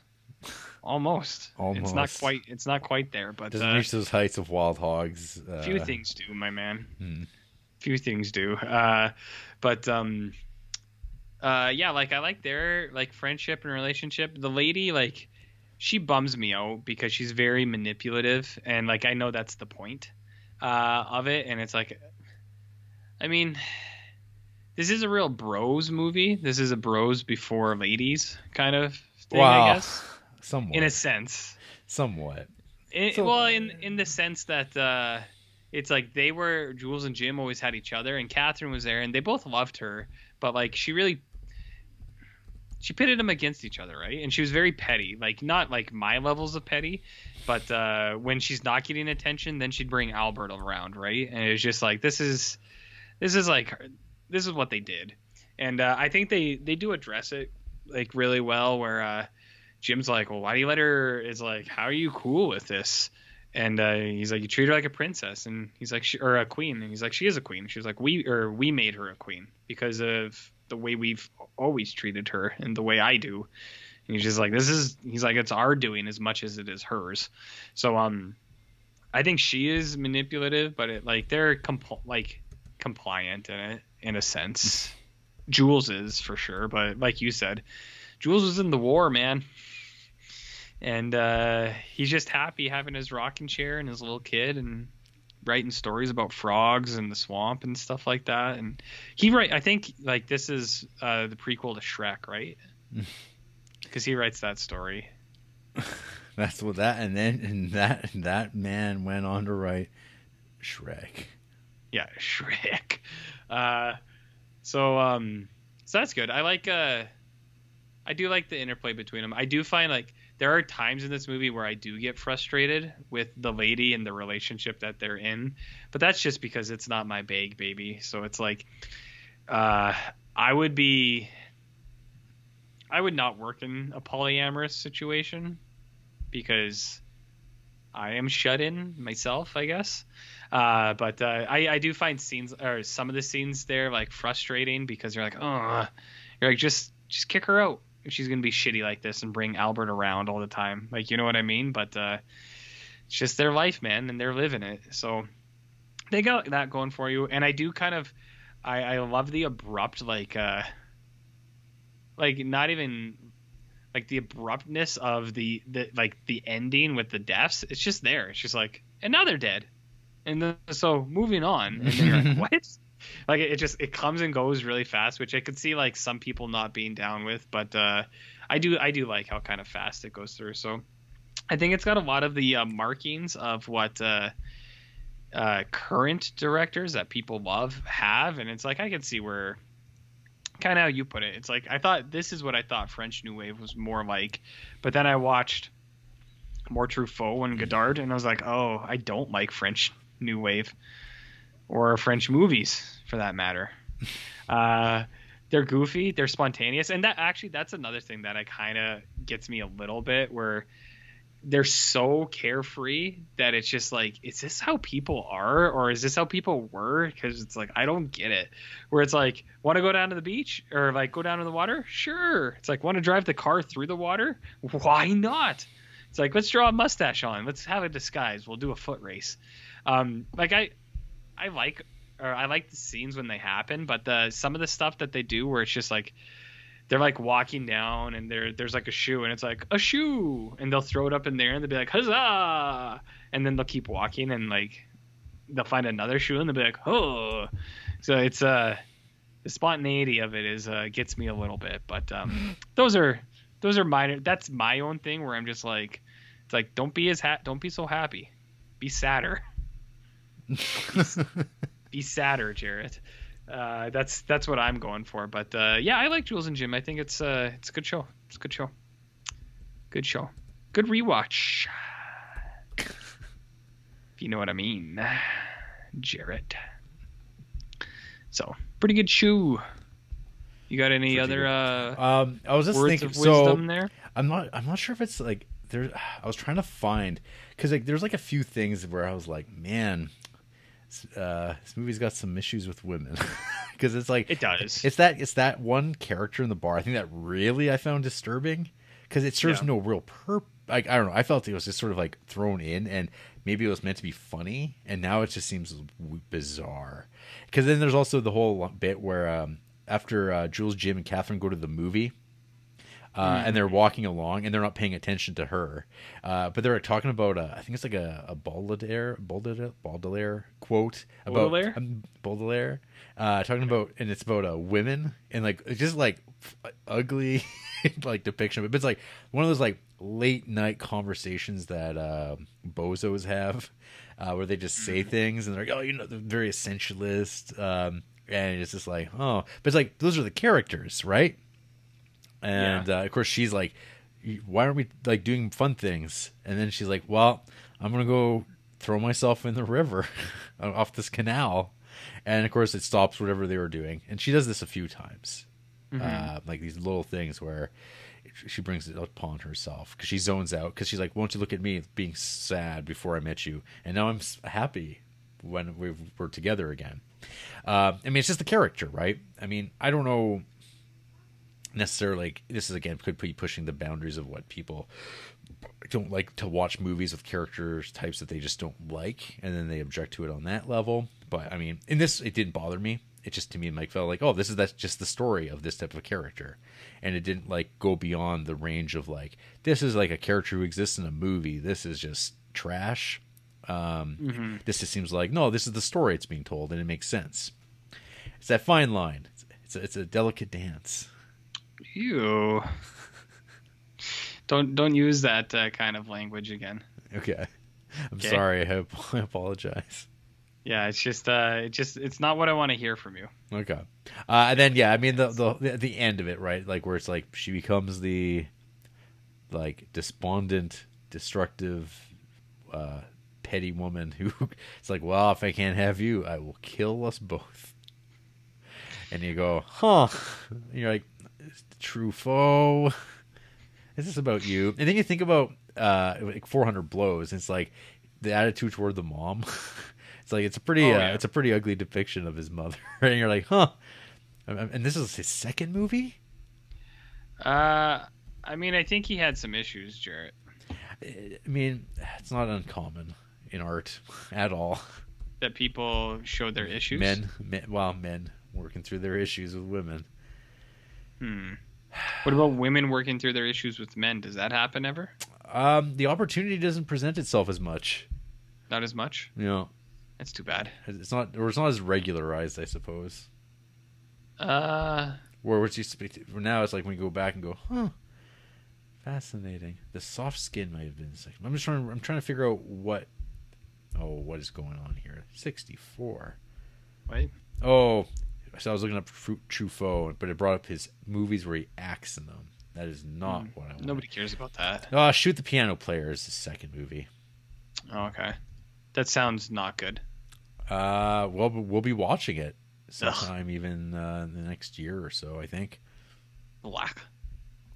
it's it's uh his love letter to noir. RJ, are you? do you not? Do you, not- I thought you liked those noirs. Yeah, I do. There you go. See, But such I a don't know about this Truffaut guy though. yeah. Your your negativity, RJ, sometimes is very toxic. It's not appreciated. You know what? Why don't you blow it out your ass? How's that sound? For your negativity. I like that. People need to use that more. Blow it out your ass. Why don't you blow it out your ass? Because people, sometimes people have to stop and think, and they're like, "Hmm." They go, "What do you mean?" This is exactly what I said. All right. Want to hear from people who hate this movie, RJ? Sure. Well, there, there's there's several options, so I'll have to give you a Okay. second to sort through this. This is Taj Helmstatler. Oh uh, wow. Okay, that's a name. Yeah, one, one, one star. This is a length, Okay. This is a lengthy one. Okay. Truly one of the most bewilderingly bad films I've seen. This is one of those movies that give black and white French films a bad name because it's so sullen yet juvenile and annoying. This is worse than Cold War. What the hell is that mm-hmm. ending where she points the gun at him? And then the actual ending where they kill themselves, which, thanks to a dumb transition card, we learn is several months later after that initial incident? Fucking stupid. What? I had started to watch this a few days ago after I got home from work, but I was really tired and actually fell asleep at one point during it, so I decided to leave it on the back burner for a bit. Usually, I have my movie of the day planned a week in advance. Oh my god. But since my online Wow. class ended up not watching The Treasure of the Sierra Madre today, I thought, well, I guess I can finish watching Jules and Jim. And then he went and got his groceries, and uh, fuck, what, who cares? Because I had fell asleep during it, I had woken up about the 45 minute mark. I figured I had been asleep for close to a half hour. So when I resumed watching it, I rewound it back. Oh my god. Little did I know I went back a little too far and only realized after the fact that I was rewatching a good 20 minutes I vaguely remember from the few days prior. This is a hell of a review. Needless to say, I ended up rewatching a quarter of a film. By the end, I'm convinced is one of the worst films I've ever seen. On a technical level, it's fine. Truffaut seems a bit playful in the beginning with some of his techniques, which I liked, but then once World War One happens, the story takes that turn it never recovers from. Lastly, what's Dennis Hopper's French twin brother doing in this? Watch on the Criterion channel. All right, Tag Helmstatter, if that's your real name. Uh, this person has like s- strange-ish taste. Like they're not like too out of line or anything like that. They did give Goodfellas uh, five stars, so maybe they didn't get the memo that this is Goodfellas. I can't believe it. But like I thought everyone. other other one star films with Jules and Jim are like not another teen movie and Transformers Age of Extinction. And it's like that's it. Five stars to things like Little Woman, Cleo from five to seven, Decalogue, uh, Apocalypse Now, The Game, Blowout, The Red Shoes, um, Punch Drunk Love, Stalker. I don't know. It's just like it's just Criterion stuff that they five starred. So that's what I mean. It's kind of strange that uh, uh, they were so negative on Jules and Jim because they love all other five star stuff Mhm. or all other Criterion stuff, but uh, they don't have a ton of ratings to be honest. Or it's all in it's all in the threes and threes and a half. But they are an ASU film major, twenty one.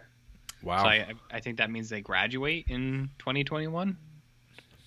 I'm guessing. Maybe. I don't know. With that kind of writing, I don't know. Good for you, Tag. Taj? Taj. Ta? Taggy. Tog? Taggy. Tog. Tug? Tugog? Tug. Tug? Doug. How about Bernardo? One star. Sure. One of the most overrated films of all time, as most French films are. Fucking, oh, it's so dumb. Man, they fucking got him. They got him. All the French films are overrated. It's like, oh, I'm sorry. I didn't realize that they're so so rated uh, as opposed to American films. Hey, get a get a get a look at this neckbeard uh, quote in their bio. Uh, to become an adult means to know one's drinking capacity. It's in Oh. quotes, so I'm guessing it's from a movie or something, but uh, who cares? Uh, one star films are just a ton of anime, and then Moonlight, the best picture winner, Moonlight. One. is. This is one star or five stars. one star. Okay. So tons of anime and then Moonlight for some reason. Tons of anime. Five star films, Gimme Shelter. I mean, not really. More anime. Uh, Mid 90s, the Jonah Hill film, Hellraiser. That's a good show. Uh, the Devil's Valhalla Rising. Weird. Miller's Crossing. Climax. Hereditary, five stars. All right. We know what's going on here now. Well, it's more anime as well. Dude loves anime. Dude loves anime. Yep. Story of our life, hey? Story Uh, of yeah. our life. Uh, one more maybe here. These are so short though. One Yeah. star. Keegan. Heterosexuality is a fucking scam. I mean, I think you're saying that to be edgy, but like, what's there to be edgy about? Another Agnes Varda fan here. They got Vagabond in their favorite films, because of course. Uh, that you know, it makes sense now. I get it. I get. I get it. I Mm-hmm. understand. I understand everything. It all snapped into place with that one favorite film. uh, they don't actually. They don't have a lot of. They only have 31 watched films, and they're all from last like last year. So this is a dead account, I believe. Man, do people really think this movie's that boring? I guess like I see this constantly in these. Uh, I mean, I guess if if they're one starring it, I guess they probably wouldn't have enjoyed it very much. But I'm like, Yeah. huh? This is. Uh, I, I, I watch a I watch a few movies, RJ. I, I have to watch one at least once. Not a week. anymore. Well, I watch at least one one week. At for, least for one, for a long time, yeah. and, I, and I I never. I would say I was never bored watching this movie.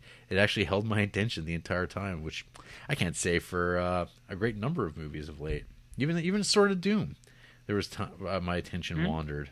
Uh, but Jules and Jim, I was along for the whole ride. Sword of Doom's got some junk in it.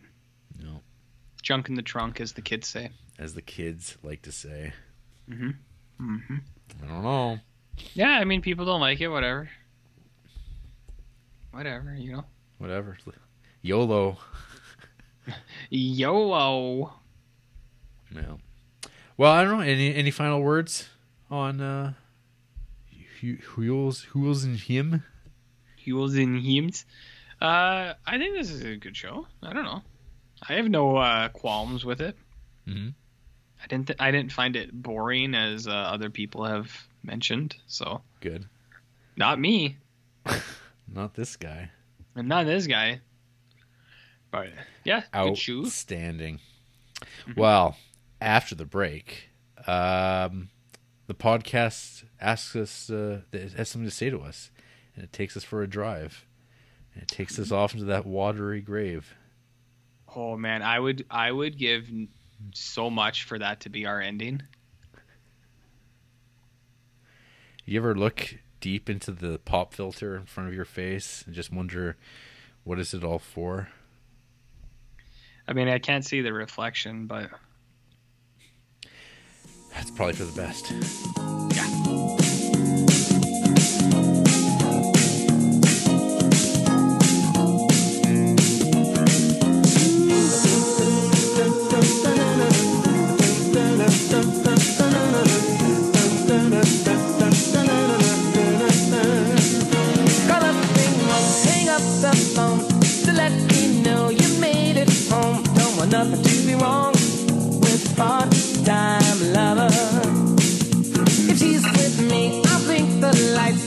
let you know tonight's the night for me and you, my part-time lover.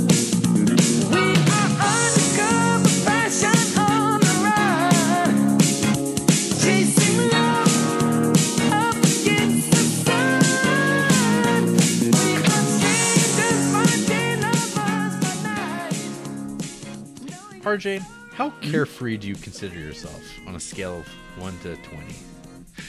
On a scale from Italian to French, Um, I, th- I would consider them both pretty high on that scale. How about, what about like Japanese to French? there you go. Uh, I would say on a scale of Japanese to French, I am Lithuanian. Ooh, that's So you- that I mean, if you say so. You can decide what end of the spectrum that that lie uh, falls on. Yeah, well, well I mean, we all know a thing about spectrums, Everyone's on one spectrum, whether they know it or not. one or another. Yeah. Well, we're on Facebook pages, but Yeah, we're, we're on the spectrum of Facebook. uh, we're on the spectrum of Instagram, Yeah. Letterboxd. I'm Jared Duncan. He's on the Barn Loaf spectrum. Yes, I am. We've got a Patreon. We've got a YouTube. We're on SoundCloud, Stitcher, iTunes, Google Play, um, Um, porn sites. porn, porno, Porno. OnlyFans. Uh, simple nudes. Uh, complex nudes. I think is another one. Yeah. Yeah. So simple nudes, complex nudes. We're on Yalinger uh. Yeah. Our, our, our boy, Yalinger. Our boy Yalinger. He's uh, yeah. We're we're making big things happen over there. Yeah. Yeah, make sure you, gotta make sure you tweet that out. And uh, make sure you, The, Yalinger. Yeah. Oh, I, I I plan to. Good. I Yeah. plan to. Yeah, the, the he's Yeah. the he's the sensation that's gonna send this nation to great new heights. I mean, he's the only thing holding this episode together, to be honest. Mm-hmm. In my opinion. But, Hey, next week Yeah. there is no next week. It's a skip week, baby. Holy. RJ, it's what it's what RJ's been demanding. Uh, well, I mean, demand is a harsh Boy. word, but I think it'll be good for both of us. Yeah, it'll enliven the spirits. Because you know why, RJ? Because the week after that, it's a it's a goddamn triple header, my man. We need the we need the skip week then. We d- exactly, exactly. There was no other way of splitting up these three episodes. Yeah, We got it. We we, we got to make it to whatever number we're going to get to. I don't even know. Whatever that'll end up being. God damn! They keep putting these Yeah. fucking criterions out. Tell them to stop. I keep sending them letters and they ignore me. God damn it. John John's an asshole. John Johns, the Martian No, Manhunter. John, John Criterion. Oh, not John Johns. No, John John Jones is a sweet sweet man. Oh, okay. Good. Good. Good. I can agree. Well, that's that's pretty cool. And uh, if people don't listen to this, other than uh, who was the last? Uh, is it Sam or Jackson? Who said they actually listened? And Jared. Jared Berger, real guy. Okay. Well, at least he'll know that there's no episode next week. He'll- Well, I mean, maybe he thought there was no episode this week. And now he's now he's gonna be scared and confused. What's going on? Why are you When- lying to me? When are we ever not scared and confused? Well, I'm not. Jared. Yeah. Uh, but yeah, next uh, two weeks from now, we're gonna be Yeah. doing these uh these Andre Wajda war trilogy movies. A Generation from 1955. Uh, we got Kanal from 1957, Mhm. and and we have Ashes and Diamonds from 1958. I love Wajda, one of my favorites. Yeah. Have we watched Wajdas before? Um, no, not yet. So this is uh, one of my favorites, regardless. Yeah, yeah, absolutely. Yeah. I've I've heard good things. I've heard good things. Of the Wash. No, Yeah. but yeah, I've seen uh many a many a four plus star get tossed up on these bad boys. Will that tr- uh, stay the course when we uh, hit them in two weeks or over the course of two weeks? Maybe. Maybe, maybe. No promises. Yeah. Uh, I don't know. Maybe we'll never be back. We'll maybe, see. maybe this is it. Maybe this is it. That's No. okay. No. Well, until next time, Until next time. blow it out your ass.